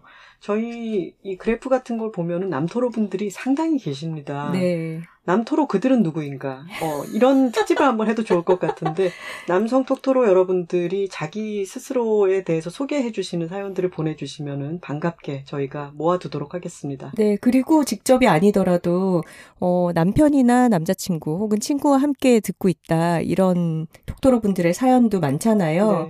어, 나와 같이 듣고 있는 어, 내 옆에 남토로 이런 사람이다. 우리 남토로를 소개합니다. 남토소. 근데 재밌지 않나요? 보통 어 남자들이 디폴트 값으로 네. 보편적으로 성별 지칭 없이 소개가 되고 여성인 경우에 성별을 특정해서 여배우, 음. 여군, 여의사, 여선생 이런 식으로 붙이죠. 그, 근데 여기 여둘톡 세계관 안에서는 톡토로는 기본값이 여성이고 남성 톡토로일 경우에는 남토로라고 앞에 음. 이름을 붙이게 되는 게 재밌죠. 그렇죠. 이런 것을 재미있다고 받아들일 수 있는 한국 남성이 음. 바로 남토로들인 것입니다. 네. 여유가 있는 사람들. 맞아요. 저희 친구가 얼마 전에 어느 언론사 인터뷰가 잡혔다고 얘기를 하면서 근데 그 담당 기자님이 남자분인데 톡토로래 음. 이렇게 얘기를 저희한테 했었어요. 그러면서 친구 말이 어, 왠지 여둘톡을 듣는 남자분이라고 하니까 만나기 전에 좀 안심이 되고 신뢰가 가더라는 거예요. 맞아요. 남토로의 신부는 어떤 안전함의 증표로 쓰이고 있습니다. 남토로들에 대해서 소개하거나 어, 자신을 밝히는 그런 사연들도 기다리고 있겠습니다. 그리고 이 남녀 커플 톡토로님들이 호프마당 다녀오셨다고 했는데 저희가 마침 어제 호프마당을 다녀왔습니다. 음. 오랜만에 그 전에 녹음하던 스튜디오에서는 아주 가까웠기 때문에 끝나면 바로 어, 곧잘 가곤 했는데 지금은 스튜디오가 위치가 꽤 떨어진 곳으로 바뀌었어요. 그래서 저희도 오랜만에 간 거였는데 사장님이 너무 반가워해 주시면서 버섯튀김을 서비스로 주시면서 그간 있었던 여러 일들을 또 저희에게 말씀을 해주셨죠. 네, 많은 톡토로 분들이 방문하고 계시다고 그 얘기를 사장님이 해주셨어요. 그리고 너무 좋은 분들이 많이 다녀가신다라고 음. 말씀을 해주셔서 참 좋았고요. 지방에서도 오고, 그리고 외국에서도 트렁크를 들고 마중을 나와준 친구와 함께 서울에서 첫 번째로 오고 싶었던 곳이었다라며 외국에서 도착하자마자 호프마당으로 달려와 주신 분도 계셨다고 했어요. 네. 그리고 따님이 호프마당에 대한 또 여들톡에 대한 여러 반응을 사장님께 알려주고 계셔서 참 기분이 좋아 보이셨어요. 저희도 덕분에 아주 기분 좋은 시간을 보내고 올 수 있었습니다. 네. 톡토로 분들은 아마 아이디가 익숙하실 텐데요. 가끔 소개했던 일본 톡토로 분이 계십니다. 안시오 님이신데요. 어, 너무 유창한 한국어로 팟캐스트에 대한 리뷰나 소감을 올려주셔서 저희가 몇 차례 사연을 읽어드린 적이 있어요. 근데 이번에 책방 오늘에 있어 있었던 콘서트에 안시호 님도 오셨더라고요. 이제 한국에서의 어, 교환학생 생활을 시작하시면서 어, 방문해서 저희와 인사를 나눴습니다. 안시호 님의 사연도 한번 소개해 볼게요. 안녕하세요. 일본 톡토로 안시호입니다. 팟캐스트 사연을 보낼 때만 쓰던 인사를 편지지에 쓰고 있다는 게 왠지 어색한 것 같습니다. 우선 서사음 콘서트 개최 정말 축하드립니다. 음악을 사랑하고 작가님들을 응원하는 저는 서사음 콘서트에 가서 그 순간을 함께 할 수 있다는 것이 무척 행복합니다. 그리고 행복한 마음과 함께 지금 사실 정말 긴장도 하고 있습니다. 왜냐하면 이게 제가 쓰는 첫 팬레터이기 때문이죠. 한국어로 편지를 쓰는 것도 아직 어색해서 읽기 힘드실 수도 있겠지만 열심히 제 마음을 담아보도록 하겠습니다. 아시다시피 저는 일본에서 한국어 전공에 속하는 대학생이고 한국어 전공이라고 하지만 한반도의 문화, 문학, 역사, 한국어학 등 다양하게 배웁니다. 여기 한국에서는 다음 달부터 국어국문학과 교환학생으로 10개월 동안 머물 예정입니다. 작가님들을 알게 된 건 여자들이 살고 있습니다. 였습니다. 이 책을 읽었을 때 정말 충격이었습니다. 이렇게나 쏙쏙 내용이 들어오고 재밌게 읽은 책은 정말 오랜만이었고 두 분의 실제 생활이 현재 어떻게 이어가고 있는지도 너무 궁금해졌습니다. 그때를 계기로 저는 다시 독서에 빠졌고 한국 문학의 세계로 완전히 빠져버렸습니다. 그때까지는 반년에 한 권 정도밖에 책을 안 봤는데 그 이후에는 2주에 한 권 정도로 보게 됐습니다. 제가 8살을 다 읽었을 때쯤에 팟캐스트가 시작됐고 제가 궁금했던 현재 두 분의 생활의 모습이나 다양한 주제에 관한 깊은 대화를 두 분의 목소리로 직접 들을 수 있게 되었습니다. 팟캐스트를 청취하는 것은 처음이었는데 작가님들의 대화는 차분하고 교양 있고 편안하고 섬세하면서도 확실히 듣는 사람에게 힘을 주는 그런 느낌이 들었습니다. 저는 진심으로 두 분의 관계가 부럽고 고맙습니다. 여들톡을 통해 전해지는 어디에나 있는 톡토로 분들의 사연도 제게 큰 에너지가 됩니다. 작가님들을 알게 된 건 올해 4월이지만 그동안 작가님들을 통해 얻은 것, 배운 것, 느낀 것이 참 많습니다. 가장 큰 변화를 말하자면 8살 이후 한국 문학에 관심이 생겼기 때문에 졸업 논문을 한국 문학에 관한 걸로 쓸까 해서 준비 중입니다. 와. 제 세상을 확장시켜 주시고 저희 톡토로의 든든하고 멋진 언니가 되어주시고 때로는 호프마당 사장님처럼 더 윗세대의 언니의 이야기를 들려주기도 하시고 제 일상에 힘이 되어주시는 김하나 작가님, 황선우 작가님 진심으로 감사합니다. 사랑합니다. 라고 해주셨는데요. 아, 너무 감동적이네요. 송글씨도 너무 잘 쓰세요. 음. 저는 외국어 문자를 이렇게 잘 쓰지는 못할 것 같은데. 그러게요. 네. 맞춤법 하나 틀린 데가 없이 너무 완성도 높은 문장으로 이렇게 편지를 또박또박 글씨도 예쁘게 써주셨습니다. 무엇보다 저희 책을 읽고, 어, 한국 문학에 관심이 생기고 논문 주제까지 정하게 되셨다니 사실 저희가 생각하지 못한 그런 큰 영향력이 퍼진 것 같아서 음. 너무너무 기분이 좋네요. 그거는 잘 캐치하고 잘 받아내 주신 안시호님의 능력 때문이겠죠? 맞습니다. 음. 너무 감사합니다. 저희에게도 힘이 되는 말씀이었습니다. 네, 고맙습니다. 콘서트를 통해서 저희도 정말 큰 에너지를 받았어요. 근데 사실은 그동안 콘서트를 준비해야 된다는 것 때문에 사실 계속 좀 쫄리고 있었는데 끝나고 나서 뒤풀이도 저희 둘이서 하고 또 그 다음날 약속이 있어서 호프마당도 어제 다녀오고 오늘은 조금 물론 재녹음을 하고 있지만 어, 편안한 날입니다. 네. 콘서트도 즐거웠고 끝이 나서 생긴 이 여유도 참 반갑네요. 그러게요. 이제 마지막 사연을 소개할까 해요. 어, 사실 저희가 20화 죽음이 삶을 찾아올 때를 방송을 하면서 어, 그 회차를 듣기가 조금 힘들었다. 어, 듣다가 좀 눈물이 나서 아껴뒀다. 이런 분들도 계셨어요. 그리고 또 한편으로는 어, 나의 이야기 같아서 들으면서 위로를 많이 받았다. 그런 말씀들도 많이 들었습니다.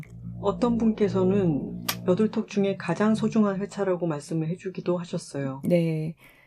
산토로님께서 메일을 보내주셨는데요. 안녕하세요. 여둘톡을 1화부터 들으며 사연을 보내는 건 이번이 처음이네요. 지난 8월 20일은 저희 엄마의 63번째 생일이었어요. 이틀 뒤인 8월 22일은 엄마가 눈을 감은 지 10년이 되는 날이었고요. 엄마의 기일을 기억이라도 해주듯이 여둘톡에서 죽음에 대한 에피소드를 들으며 많은 위로를 받았어요. 엄마의 10주기를 기억하고자 언니와 함께 엄마의 기억 공간 홈페이지를 제작했어요. 평생 남을 돌보며 상담을 해온 엄마를 기억하는 사람들이 곁에 있다는 걸 알게 됐어요. 그리고 하나 작가님의 어머니처럼 저희 엄마도 기록에 충실했던 사람이라 엄마가 제 나이 때의 일기와 사진들이 아직까지 집에 남아 있어 그것들을 스캔해서 파일로 정리해 올려두었어요. 엄마가 아프기 시작하고 자신의 일기장을 몇 박스 버릴 때 말리지 못했던 기억이 나요.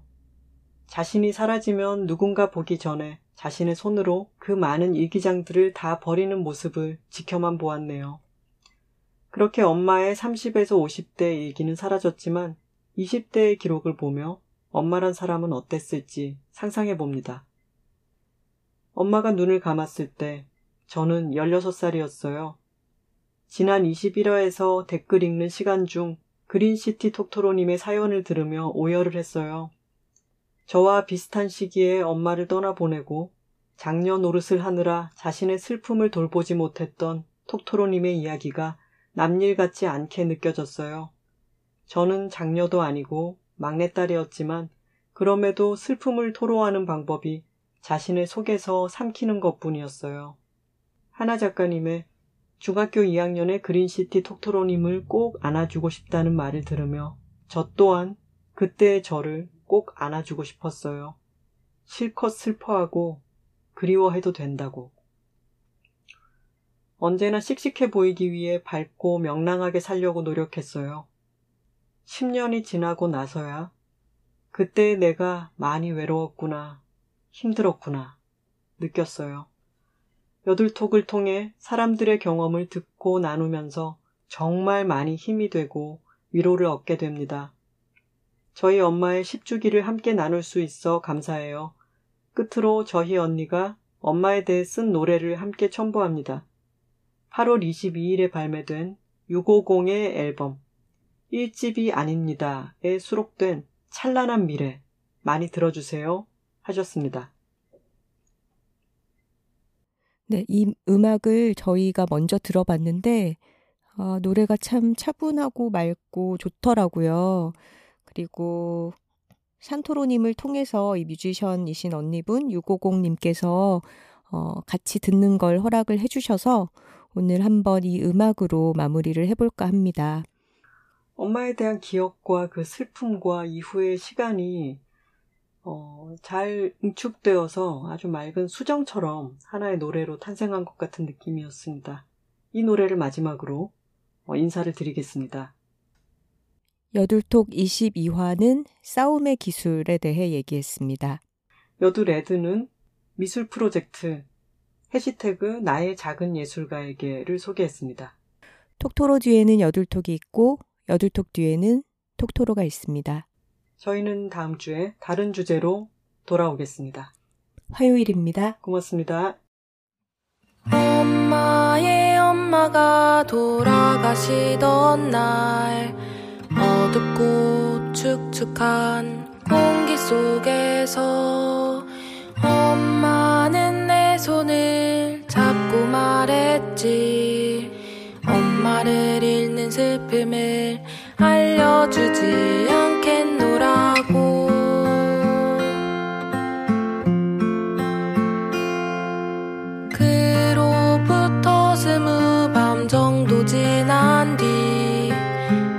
같이 축축한 공기 속에서 엄마는 조용히 눈을 감았지. 나에게 걷는 약속과 위로가 무색하게도.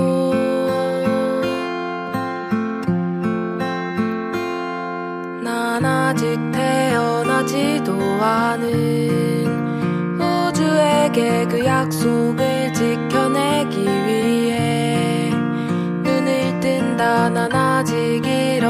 일어나지도 않은 이를 걱정하며 상상 속 찬란한 미래를 기대한다.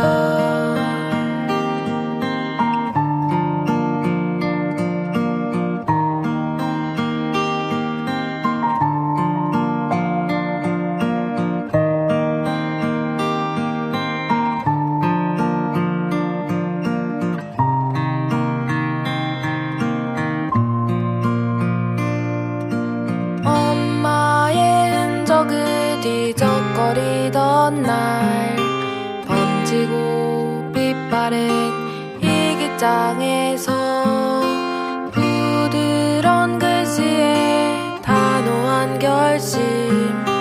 자신의 위치를 벗어나 철저히 자유롭고 싶다고